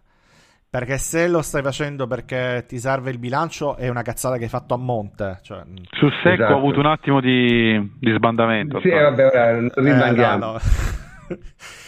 già, già, ci basta i Freddy per oggi. Eh, se invece rientra in una trattativa, io quello che ho letto magari sui, sui giornali, eh, si è parlato. Antonio, ti sai bene che queste cose non sono mai vere. Cioè, no, questo? vabbè, no, non, non sempre, però, però se, devi, se, devi, acquistare giocatori di 20-30 milioni paghi cash, devi acquistare giocatori di 150, invece ci sta tranquillamente che tu possa inserire o dare dei giocatori in cambio. E se Ma quella... Non mai, no eh, ma se non succede, resta la cazzata. Ti sto dicendo, se lo hai dato via, lo darai via secco, secondo me è una cazzata. Se invece rientra in qualche operazione perché te lo chiedono, te lo pongono come condizione o ti serve per chissà che cosa, gli gonfi un po' la valutazione, la plusvalenza qua e là, riesco ad accettarla se chi arriva è un giocatore determinante, altrimenti, ripeto, resta la cazzata. Cioè, non ho altri. Perché eh, anche quando, chi, mi, chi mi dice che comunque entro il 30 giugno dobbiamo fare una plusvalenza, è comunque un errore. Essere arrivati a fa, dover fare una plusvalenza il 30 giugno eh, è un errore. Sì, ma anche perché... Di valutazione dell'anno scorso, della potenza di fuoco possibile, eccetera, eccetera. Quindi Com- comunque Ma la si vede. L'errore soprattutto è fare la plusvalenza con un giocatore che ha pagato 40 milioni l'anno prima. Cioè fare una plusvalenza di 24-25 milioni è più facile farla su altri giocatori. Eh. Molto con più facile. Cla- e con un classe 94 di prospettiva. Quello, quello, quello, è vero, mi si può dire che poi dipende dalle offerte che hai entro il 30 giugno, ma po- eh, mancano 10 giorni. Ma a maggior ragione comunque hai sbagliato in precedenza perché dovevi risolverla diversamente, risolverla prima, risolverla... Quindi se, se il Cancelo esce per, per, eh, sistemare il bilancio al 30 giugno c'è un, un, grosso problema di... qualcosa non ha funzionato. Se esce per scelta tecnica non, è, non la voglio neanche eh, parlare. Se esce per uh, qualche operazione di mercato la valuteremo se eh, facciamo nomi, ecco, se è Pogba io accetto tutto, se non lo è no. Cioè noi ci stiamo concentrando sul Cancelo perché voglio dire qualcosa sappiamo, nel senso, non è che diciamo vendono Cancelo perché ci siamo alzati la mattina. No, tra l'altro lo, lo scrivono tutti i giornali. Eh, a parte noi. Ma comunque, insomma, diciamo, qualche informazione l'abbiamo e, e Cancelo effettivamente sembra sul piede di partenza. Perlomeno sembrava. Poi eh, il discorso è, e sarebbe, sarebbe, veramente abbastanza devastante perché secondo me soprattutto trovare un sostituto sarebbe veramente, cioè veramente faresti, staresti con De Scigli al quadrato eh? perché alla fine i terzini sono quelli se dai via Cancello No, c'è Semedo che si parla sui giornali, che è un terzino che a me non dispiace, però è di un livello... Cioè non è, non il è... nome, secondo me Antonio, il nome più interessante è quello del Tottenham, poi... Trippier. Sì, Ma... è, il più, è, il più, interessante perché è un giocatore diverso da Cancelo. Ma poi Semedo ti costa tanto anche. Cioè non... eh, ma forse, correggimi se sbaglio Jacopo, cioè, Trippier mi pare un po' più difensivo, capace di difendere, cioè è più bravo, no? A tenere la linea perché quasi uno di cioè quando, è ba- quando è, eh, sta basso è di regia cioè sa palleggiare sa aspettare. Ecco perché una cosa va detta nel, nel, negli schemi di Sarri in tutti gli schemi di Sarri terzini sono difensori eh. Cioè poi che li faccio giocare 20 almeno, avanti, almeno, 20 uno, almeno uno almeno uno. Almeno uno, cioè Gulam spingeva molto, però uno, uno, sì, sì. ma non è, una questione, non è una questione di spingere, cioè non è una questione di posizione, è una questione di caratteristiche. Sì, sì, di ca- sì. sì, Lui ha sempre giocato con dei terzini difensori. Sì, sì, sì. Poi, Vabbè, sulla magari difesa giocare 20 metri più avanti. Sulla, sulla difesa, posizionamento. Sì, infatti, eh, infatti Semedo da questo punto di vista non, non dà Non c'entra nulla. Cioè. Effettivamente dà dei problemi, sì. Sono d'accordo con Luca. Cioè... No, infa- no, ma basta leggere i dati. Semedo ha numeri quasi inesistenti in, in dribbling, passaggi chiave, perché è un terzino essenzialmente di, di contenimento. Contenimento anche di, di, palleggio, di palleggio difensivo, ma non è un, un giocatore creativo negli ultimi metri, anzi. A me Trippier, ripeto, piace moltissimo. No, ma poi è uno molto intenso anche. Molto... Sì, no, ma poi ha doti atletiche importanti. Diciamo che per la Serie A io lo vedo da fermo e poca roba, lo devi servire in corsa, però con Sarri, insomma, non è un, non è un problema perché insomma, le, manovre, le manovre sono fluide. E c'è anche un discorso economico, se non erro, Trippier eh, quasi in scadenza, infatti si parlava anche del Napoli su di lui, cioè comunque non, non lo strapagheresti rispetto comunque a un Semedo, cioè dai via Cancelo perché sei costretto a far plusvalenza, ma comunque se vuoi Semedo eh, lo paghi tanto, poi lascia stare che è giovane lo ammortizzi, però è un, è un investimento importante. Uomo Mendes se non sbaglio, giusto? Sì. Semedo. Credo di sì, ma mi hai preso alla sprovvista. Lo sì, ammetto. dovrebbe essere uomo Mendes. Ma qui ci chiedono perché sottovalutate la ragione comportamentale per la cessione di Cancelo? Ma, ma perché no, Cancelo, ma tutto, quello, tutto quello che abbiamo sentito dire di lui al limite e che non è, diciamo, proprio una cima. Svegli- una cima, ecco, diciamo, mettiamola così. Non è proprio sveglissimo dal punto di no, vista puramente. In, re- eh sì, in realtà è ancora un ragazzino, diciamo. sì, come sì. tanti ce ne sono. Sì, però insomma, penso un ragazzino un po' grande, eh. Vabbè, è ancora un ragazzino. È ancora un ragazzino. È ancora di testa. Sì, ma ecco, non è che, non è che, la, no, vabbè, diciamo, non è che sfondava le pensiline guidando la notte no, come no, altri giocatori della Juve o si, si, intoccabili della Juve. Si, si lanciava in, in, altre pericolatezze, insomma, ecco eh, quello che noi sappiamo è che magari diciamo non era proprio una cima. Ecco. No, e, guarda, però, oltre a non comunque... essere una cima, che vabbè, è allenabile, eccetera. Mm. Il, problema di, che mi diceva eh, qualcuno che ha seguito la Juve, allenamenti, eccetera, che parlava eh, anche con Allegri, è che lui ha difficoltà a reggere eh, la pressione nei momenti in cui la Juventus va in difficoltà. Cioè, quando la Juventus gioca bene, lui è un fenomeno è un, è un mostro. Quando la Juventus va in difficoltà, anche all'interno delle partite, lui invece lì tende a soffrirla. Infatti, Allegri doveva eh, ri- svegliarlo, tra virgolette, un pochettino. Doveva. Questo forse è un difetto, però per carità, chi è che non ha difetti? Cioè, ma, ma, infatti, ma, la stagione di Cancelo, infatti, fotogra- fotografa alla perfezione esatto, quelle questo. della Juve, cioè sono andati di pari passo. Un autunno folgorante come, un, la Juve, come, la Juve. come la Juve è un inverno in cui si è disimparato quasi il gioco del calcio e il palleggio. Cioè, sì, Castello, scusami, Cancelo soffriva molto anche i suoi errori. Io mi ricordo la prima partita col Chievo quando aveva fatto il fallo da rigore. Eh, con cui aveva segnato il Chievo, non mi ricordo se il pareggio il secondo gol. Poi Allegri in conferenza stampa post partita aveva detto che poi dopo aver fatto il fallo di rigore, Cancelo si era talmente spento, se la prendeva con se stesso e non aveva riuscito poi a fare, insomma, a reagire nella partita. È un prova che c'era già stato a inizio. Sì, allora, I problemi, tra virgolette, di Cancelo sono questi: eh? non spacca le, le, auto, non fa niente, non va a no, festa, no, sono no. questi. Però. Non ha problemi comportamentali, ha problemi forse magari di maturità psicologica, questo sì, ma non comportamentali. Ecco. Questo è il, il, il, ragionamento. Comunque Semedo e Mendes, ho controllato Mendes. Semedo. Per... Eh. Mendes. Ricordavo. Ma non lo vogliamo, Semedo. proprio... Io...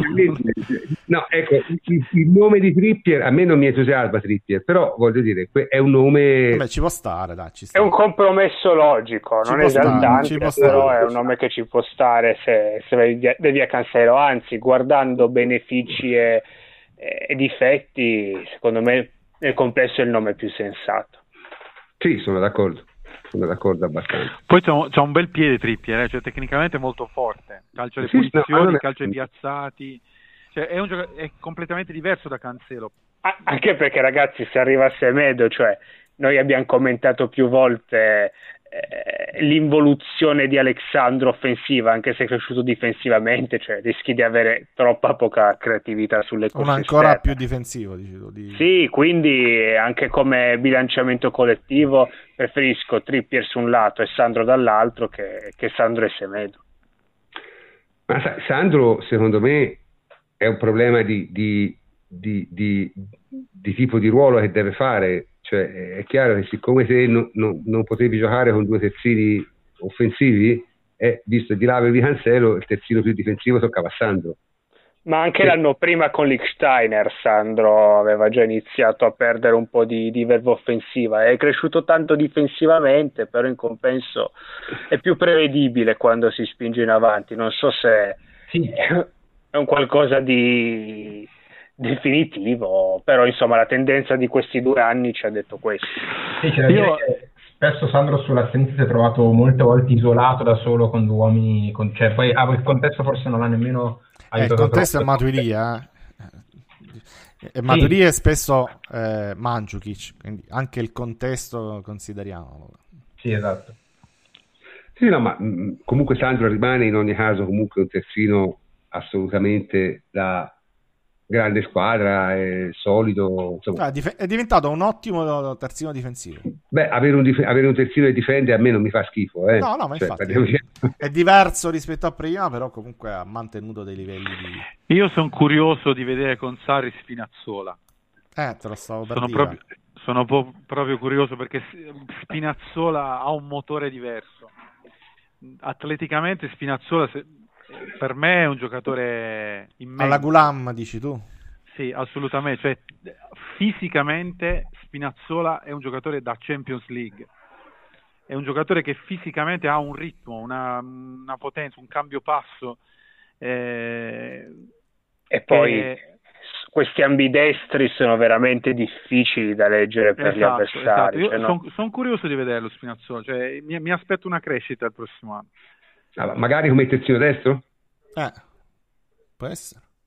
Ah, magari, magari ci, cioè, può essere che può essere. Non lo so, non ha mai giocato a destra e magari sì. la sua caratteristica particolare eh sì. è proprio quella di, eh, infatti. A destra, secondo me perde qualcosa nella, nella conduzione, nel, anche nel, nel, movimento del corpo. Anche perché è il suo pregio migliore non dare mai un riferimento all'avversario. L'avversario è terrorizzato perché se va sull'esterno quello si rientra sul piede forte, poi sa usare il sinistro, se gli copre il rientro va sul fondo e quindi a sinistra è... è no, ma... A destra è un pochino più limitato forse, sì. No, sì, ma sì, la cosa no, che ma... sorprende è che quando guida la palla, lui sa guidare anche col sinistro per brevi tratti, cioè, però sa guidare così, quindi ah, eh, Henry, questo quello che dice eh. Questo è un attaccante, è nato attaccante, eh, ha fatto eh, l'attaccante cosa, per grande parte no, della sua infatti carriera. Spinazzola pensa da ala, cioè ha un background offensivo nettamente superiore rispetto sia a Sandro che Cancelo, cioè. E infatti... Sì, poi magari a, a Sarri non, non, cioè, gli fa cagare come difende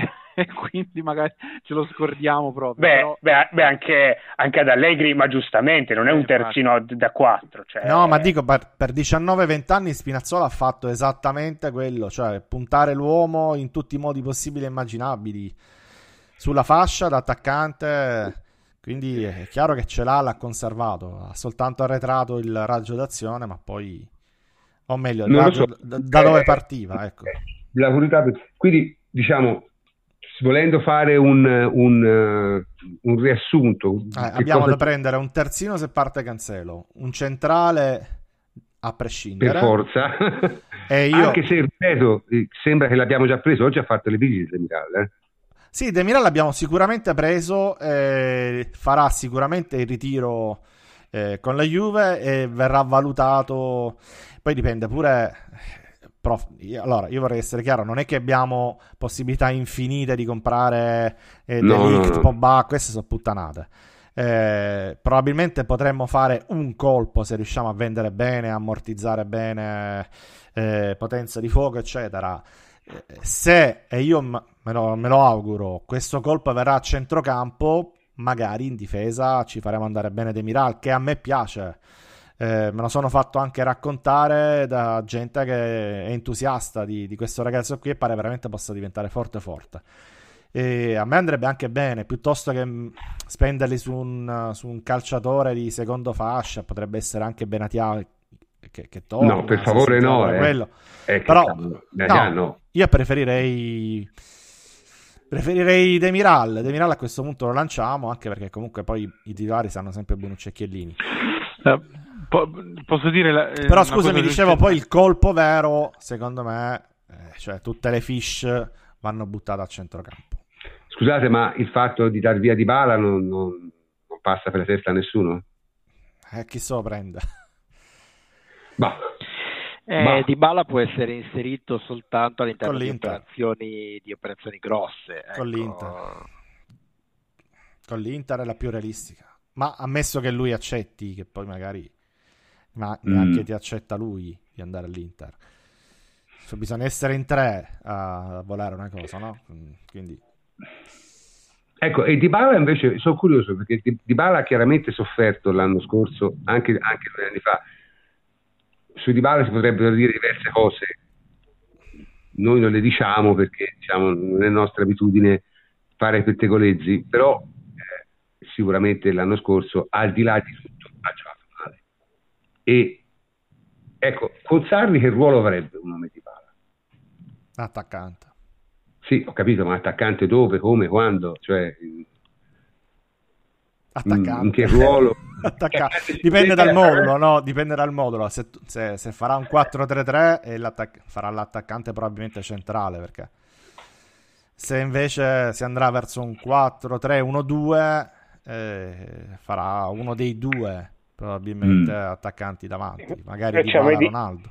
Invece a me dispiace per le condizioni fisiche, diversi problemi nel corso della stagione perché Ramsey cioè, è proprio il mezzo sinistro ideale di Sarri, cioè quello che con lui Sì, fa, fa, fa faville de, de top, mo- de top in, in inserimenti, ricezioni e tutto quanto. Purtroppo, Quindi secondo voi con Sarri giocherebbe non eh, trequartista, ma giocherebbe mezzala sinistra?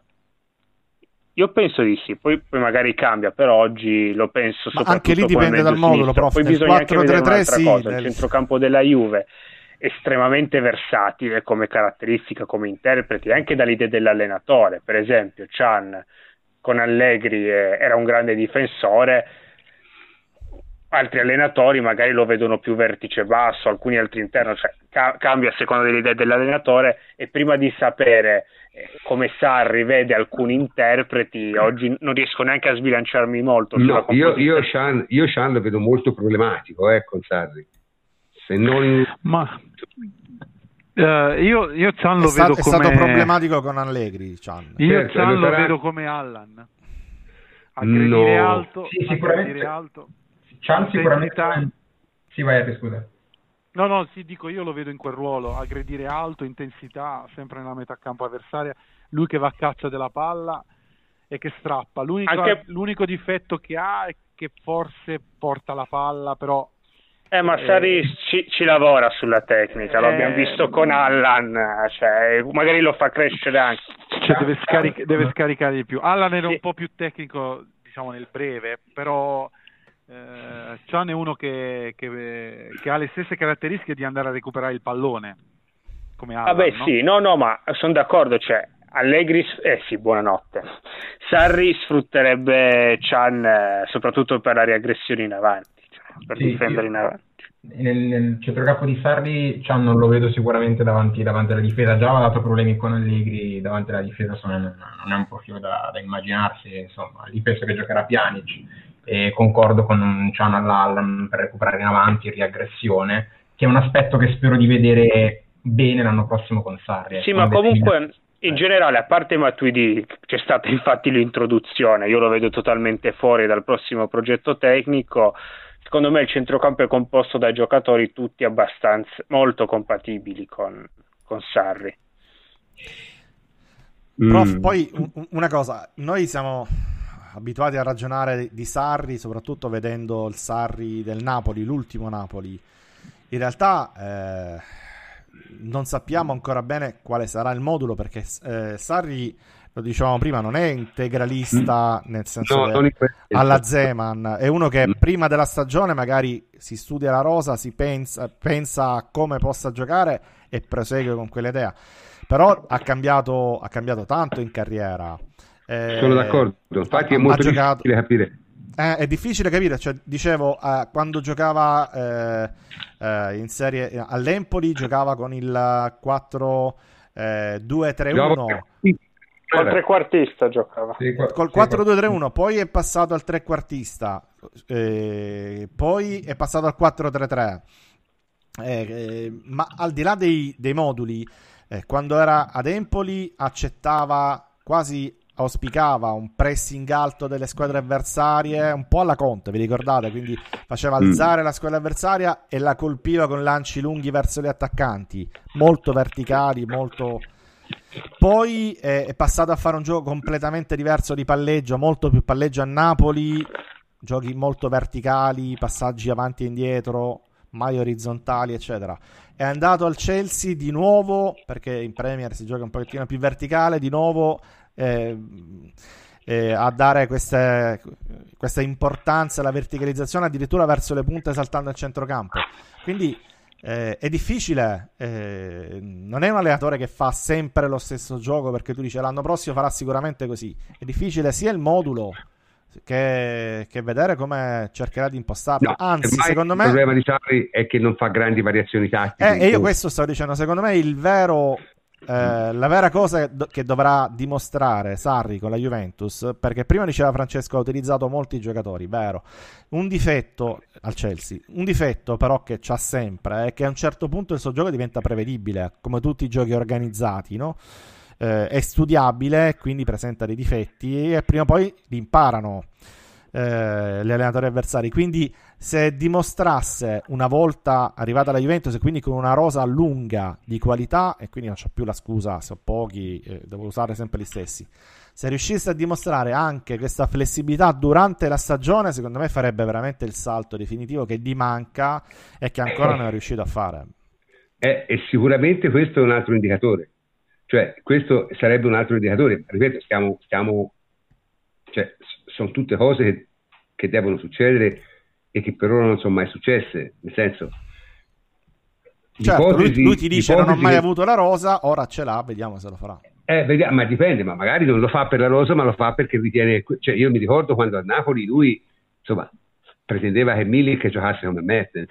E questa è una cosa a me mi faceva. E quello veramente mi fece un bruttissimo effetto.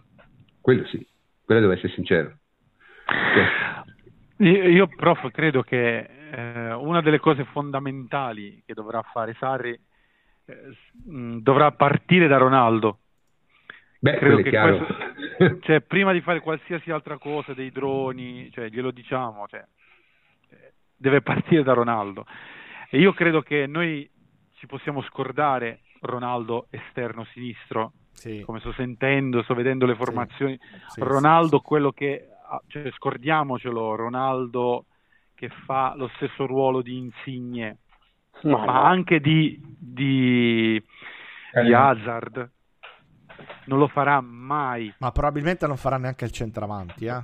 Quindi Oh, Ronaldo farà un po' quello che gli pare, però ehm, ovviamente credo che mh, Ronaldo centravanti, centravanti di movimento, centravanti che viene fuori che, e quindi deve avere un'altra punta accanto a lui. 4-3-1-2, dai, questo secondo esatto, me sarà 4-3-1-2 credo che sarà con un Dybala o un Higuain questa l'idea sarà di perché fianco. io di Ronaldo che si abbassa per facilitare l'uscita come faceva o con compiti Insigne, difensivi. o che corre No, tutto no. sulla fascia No, Ronaldo non ce lo dobbiamo No, scordare ma poi Però- Henry, basta, basta anche guardare i precedenti, cioè Sarri gli attaccanti che aggrediscono da Dio la profondità comunque li ha sempre Esatto. esaltati.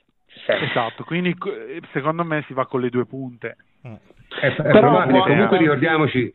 Però Sì, scusa. darsi, secondo me invece può anche darsi che, eh, perché eh, il concetto di esterno eh, di Sari è anche molto variabile, cioè per dire al, al Napoli Mertens e Cajon non facevano assolutamente lo stesso lavoro, Mertens occupava l'area e non tornava mai, Mm, Caio- Caio- Eh, infatti giocava sì.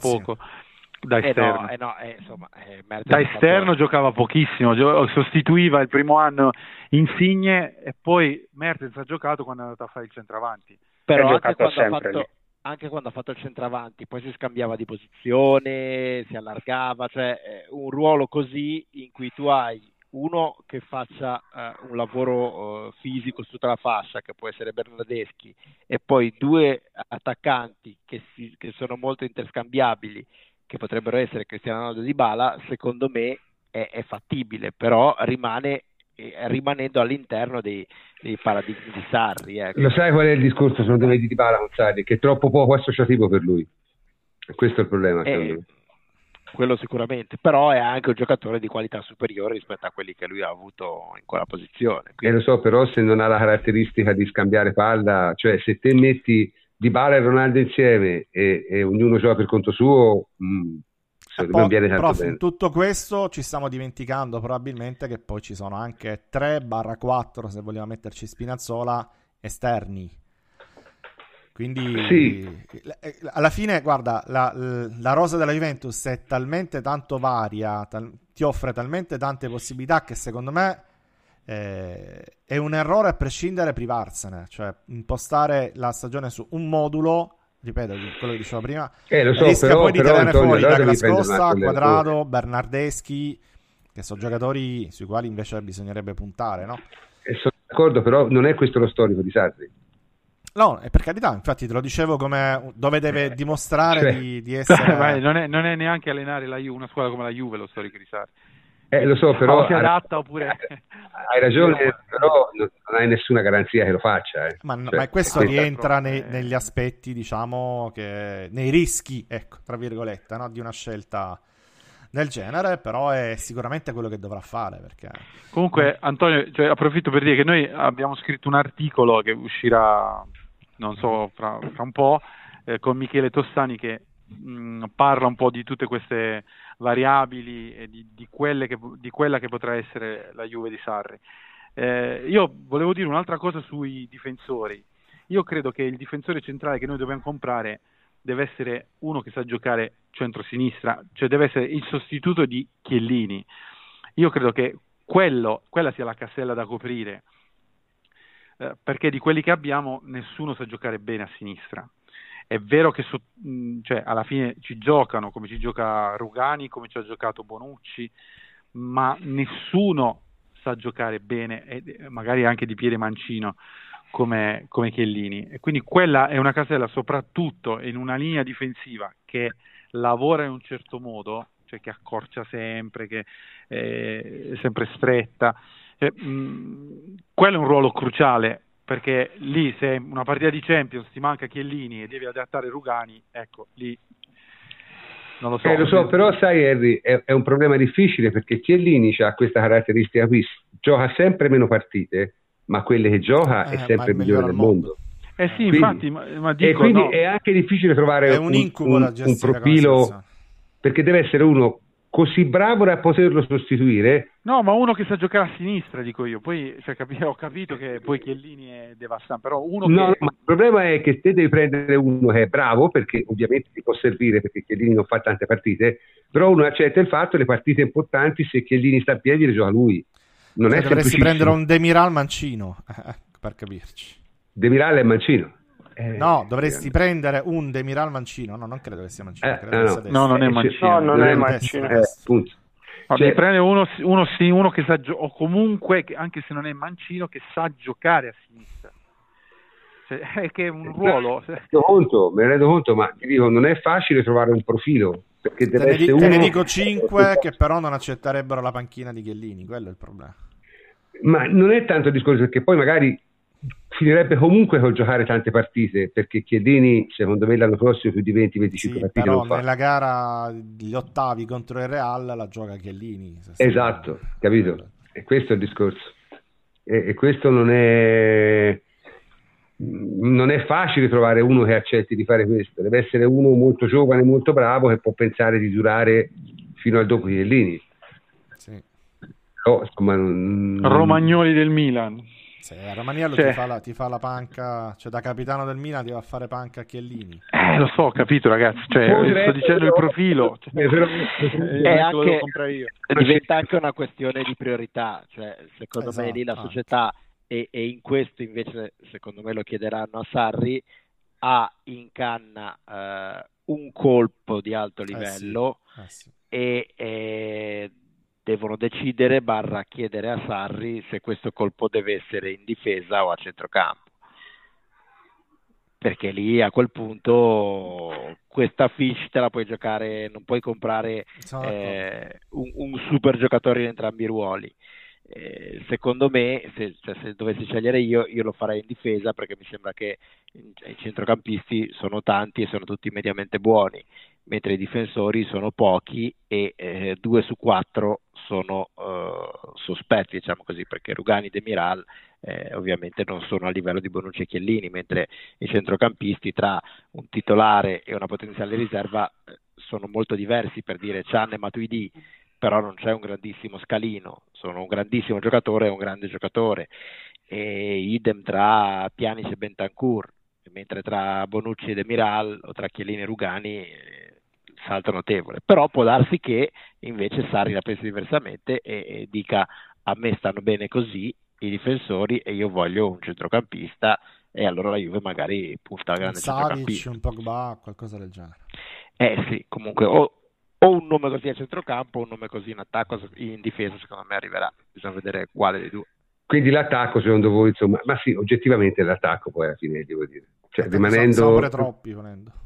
Eh? Siamo pure troppi volendo. Perché poi ne giocheranno tre fra Costa, Quadrato, Bernardeschi, Ronaldo, Ribala, Mandzukic e Ken. E Higuain. O Higuain se ce la mettiamo, insomma. Tre Quello è da, è da sfoltire più che da... Eh. Sì, sì, sì, sì, sì, sì, sono d'accordo. Tre, e anche, quali... e anche qualitativamente e come diversificazione hai tutto quello che puoi chiedere. Sì, ecco. dai, assai. Ehm, qui ci chiedono, vabbè, mh, mm, lasciamo perdere se lo facciamo troppo tardi. Eh, ci vogliamo dedicare gli ultimi cinque minuti alla cosa di Conte? Tanto per... Ne abbiamo promesso che ne parlavamo, non ne abbiamo parlato. Alla, scusa? Insomma, alla cosa di Conte. Ah, eh beh sì, eh, eh sì. Eh. È perché, insomma, allora, noi tutti abbiamo detto che Conte non era entrato mai, diciamo, tra i papabili, l'abbiamo sempre sostenuto sì, perché sì, ovviamente conosciamo un po' la situazione e eh, uso una figura diciamo forse eccessiva, ma diciamo tanto per far chiarire, insomma, Allegri, Agnelli Conte lo vorrebbe vedere volentieri appeso ai filoni del, del J-Stadium. Ecco. Ora, la questione è un tale atteggiamento è corretto e giustificato perché è chiaro che se ne avessimo preso Conte saremmo tutti più tranquilli, eh? questo è, certo. è, è, evidente. Antonio.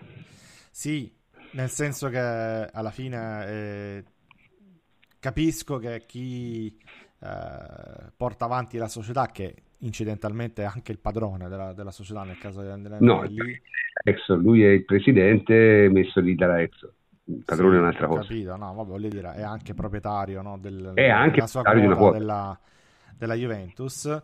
Ehm, capisco che possa metterci dei veti. Il problema è un altro. Il problema è che quando tu metti un veto per delle motivazioni X, possono essere eh, sicuramente tutte valide, però se tu metti un veto poi devi superarlo, cioè non ti devi far superare in classifica da conto. Cioè, se, que- se quest'anno la Juventus finisce dietro Conte e-, e finisce anche per un veto che hai imposto tu, allora resta sì legittimo, ma la responsabilità della, eh, della situazione io la faccio ricadere poi sulla, sulla presidenza in questo caso. Sì, eh, ovviamente però sappiamo tutti che, come diceva giustamente eh, nel film lì, come si chiama, 900, i padroni sono padroni. È chiaro, non pagherebbe lui. Eh, non pagherebbe lui. Chiaro, ma quello è normale, normalissimo. Pagherebbero, pagherebbero, i suoi sottoposti, questo è evidente. Ma no? perché ti dico questo? Perché secondo me poi ci sarà anche una motivazione, spero che questo sia uh, da motivazione, lo sarà sicuramente in Conte, eh, Conte vorrà dimostrare no, che avranno sbagliato a Torino e, e, e, vorrà anche ingraziarsi poi il pubblico di, de, dell'Inter. Però spero che sia anche da motivazione alla Juventus. La Juventus non può arrivare dietro Conte, lo sanno tutti in società e, e quindi mi auguro che eh, insomma la, la, la, tensione resti sempre alta eh, perché no, a me un po' mi può... che Conte è birbo eh. Conte, Conte è, è, uno che ha i suoi problemi ma eh, come si fa a partire bene e a mettersi male lo sa eh perché lui deve fare solo quello. Cioè lui deve partire bene e metterti male. Se a Natale avanti a te mm. eh appunto dico cioè, deve, deve, e però devi... questo Conte lo sa fare. Noi abbiamo il più grosso contologo della storia del calcio che è qui è, se non lo usi questo non nutri questo, non nutri questo timore anche te. A me, io un po' sì, francamente. Sì, sì, io mi cago sotto proprio. Cioè, no, ma, ma, anche io, ma, ma tutti, tutti quanti. Prof, tutti, tutti. No, lo, soprattutto perché questa è una cosa che Conte sa fare. Per, e questo allora, è il punto. Cioè, Conte, Conte se si mette sul binario non lo fermi, non lo butti giù, però si deve mettere sul binario. Questo è il punto. Poi le, le variabili sono il mercato dell'Inter, è, è sicuramente il mercato dell'Inter, perché se ne vogliamo discutere, anche il gruppo l'Inter deve comprare eh. comunque almeno un altro esterno, eh, deve comprare un attaccante se vende i cardi di alto livello, deve comprare almeno due centrocampisti. Cioè, quindi il mercato dell'Inter non è una cosa, non è una passeggiata. E con eh, diciamo quelle che sono le mi viene da ridere perché penso a, a, a mi, viene me, mi, mi rimbomba nella testa la voce di Conte quando grida e urla e quindi cioè, non è facile fare il mercato con Conte, no? noi sappiamo qualcosa, quindi... Sì, sì, no. Eh, Ma poi Marotta che lo fa insieme a Conte, fantastico. Eh, dai, questa è fantastica. Quindi, quindi questa sarà la difficoltà di Conte, però se Conte poi sale sul binario... No, ripeto, eh, io l'unica, l'unica cosa Prof, per la prima volta abbiamo un concorrente veramente che ci fa paura, ma, ma non tanto forse la, la, rosa dell'Inter, che quella sarà No, il discorso secondo Conte. me è molto semplice. Io, io, Conte ormai, voglio dire, lo conosciamo bene, sappiamo come ragiona, no? Cioè, eh, secondo me lì sa esattamente quello che deve fare, cioè ti deve mettere male subito ed è una cosa che lui sa fare. Quella la sa fare.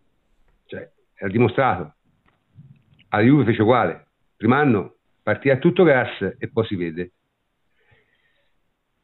Eh, c'è da dire che la Juve è di un altro livello rispetto a, al Milan contro cui vinse, vinse mh, Conte, che aveva due grandi, due grandi campioni e una serie di giocatori. Ma la Juve è ampiamente più forte dell'Inter, dai. Questo ampiamente cosa... certo, però lì c'è il fattore psicologico.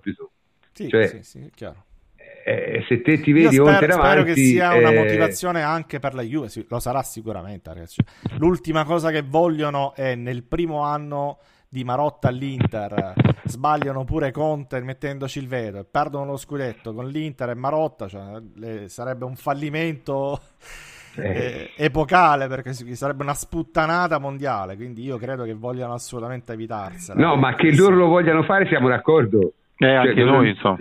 Sì, no, no, ma nel senso che, che, la volontà ci sia, non v'è il minimo dubbio. Dici, comunque Però... Ford è bravo lo stesso, Conte, eh, lo so. Eh.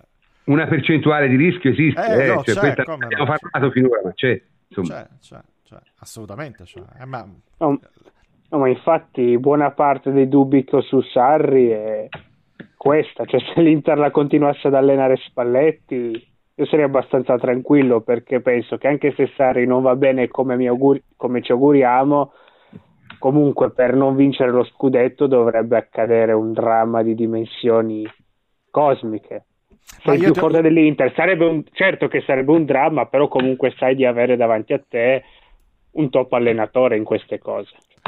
Eh, però ragazzi l'Inter deve comprare i giocatori eh. no, certo. no deve certo. cambiare i giocatori deve... con questa squadra eh, deve rifare lo spogliatoio eh, però il punto anche, anche, se li compravi a Spalletti i top giocatori io ero tranquillo comunque eh, però... esatto è questo dico se, no se ma è un'altra, è un'altra, cosa secondo me cioè io l- l'ho sintetizzata così in estate non so se vi ricordate ma con Conte sulla panchina della Juve lo vince al 100% ma proprio secondo me mi, mi sarei scommesso la casa con Conte all'Inter e un qualsiasi altro allenatore, ma, ma pure Guardiola, alla Juve non è il 100%.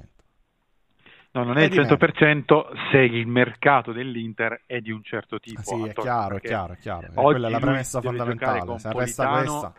Eh, cioè, mh, con tutti i rischi, che poi sicuramente Politano fa una grandissima stagione con Conte perché è un giocatore proprio adatto a Conte, no?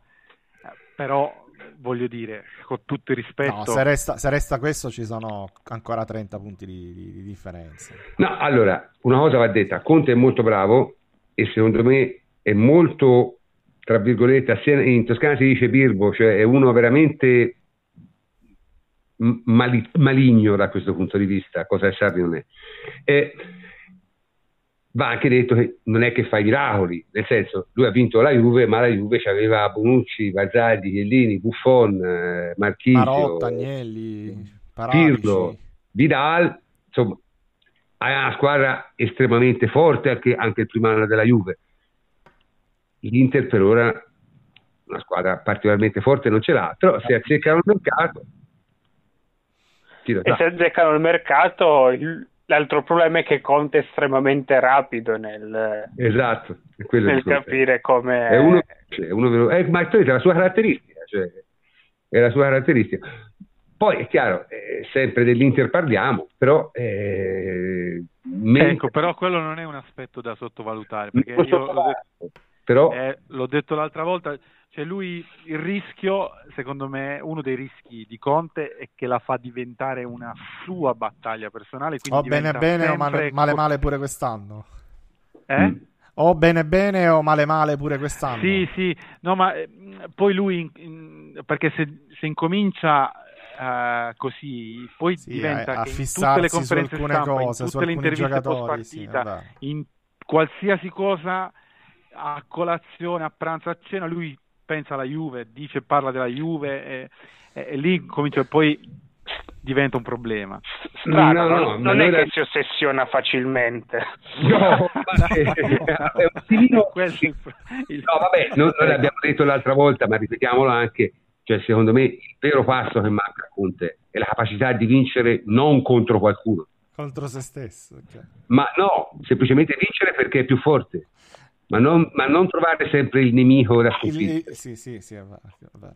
Questo è un errore perché se te, se te, cerchi sempre il nemico da sconfiggere, prima o poi il nemico sconfigge te. Eh, quindi, e quando Beh, perdi è una tragedia. Com- comunque è indicativo che dopo aver ottenuto risultati straordinari in contesti difficilissimi, dopo 8-9 anni di carriera ad alto livello, per tornare in panchina sia andato in un club come l'Inter, cioè come l'Inter di oggi e non in un... Eh, in perché... Una... Ma anche Allegri, anche eh. Allegri, cioè questi allenatori italiani che poi sono... Eh, però l'Inter, Spalletti ragazzi, senza squadra, alla eh. fine ce ne sono parecchi che italiani a spasso l'anno prossimo, eh? si può fare una bella cioè, c'è Allegri che, ha spasso, eh, Di Francesco che ha spasso, c'è Spalletti. Spalletti che ha spasso, Conte che ha fatto un passo indietro abbastanza importante. Eh...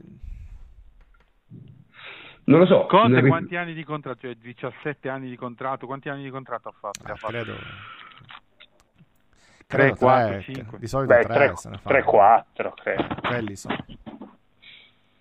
Vabbè, comunque, dai, Abbiamo parlato anche di Conte, sono mezzanotte e 27, abbiamo fatto quasi due ore di trasmissione, direi che è arrivato il momento di salutarci. Eh, dico solo due parole, eh, abbiamo fatto la trasmissione oggi e non domani, quando forse era più logico perché ci sarebbe stata la conferenza di Sarri, semplicemente perché io ho degli impegni di lavoro e da domani fino alla fine del mese sarò praticamente irreperibile, quindi mi, mi, prenderò, mi perderò la conferenza di Sarri, eh, mi perderò tutte le notizie sulla, sulla conferenza di Sardi, eccetera, eccetera, eccetera. Magari credo che ci sia in programma qualcosa, no? poi dopo, mh, probabilmente un audio o qualcosa del genere di quelli che noi facciamo a volte, ma queste cose, di queste cose se ne occupa Antonio. E il prossimo podcast, il prossimo podcast sarà ai primi di luglio, in qualche momento decideremo quando farlo, eh, 29 sabato, il 30 e domenica, potrebbe essere tra l'1 e il 3 di luglio il prossimo podcast indicativamente, però dobbiamo ancora decidere. Quindi detto questo, detto questo eh, comincio a salutare tutti i miei complici a partire dal plenipotenziario Antonio Corsa. Ciao, Ciao Antonio. prof, ciao prof, alla prossima. Francesco Andrianopoli, ciao Francesco. Ciao prof, buonanotte a tutti. Enrico Ferrari, ciao Henry. Buonanotte a tutti. Eh, Jacopo Pazzolini, ciao Jacopo. Ciao prof, buonanotte. E infine Luca Rossi, ciao Luca. Ciao prof, buonanotte a tutti. E io sono il professor Cantor e ancora una volta vi saluto. Buonanotte a tutti.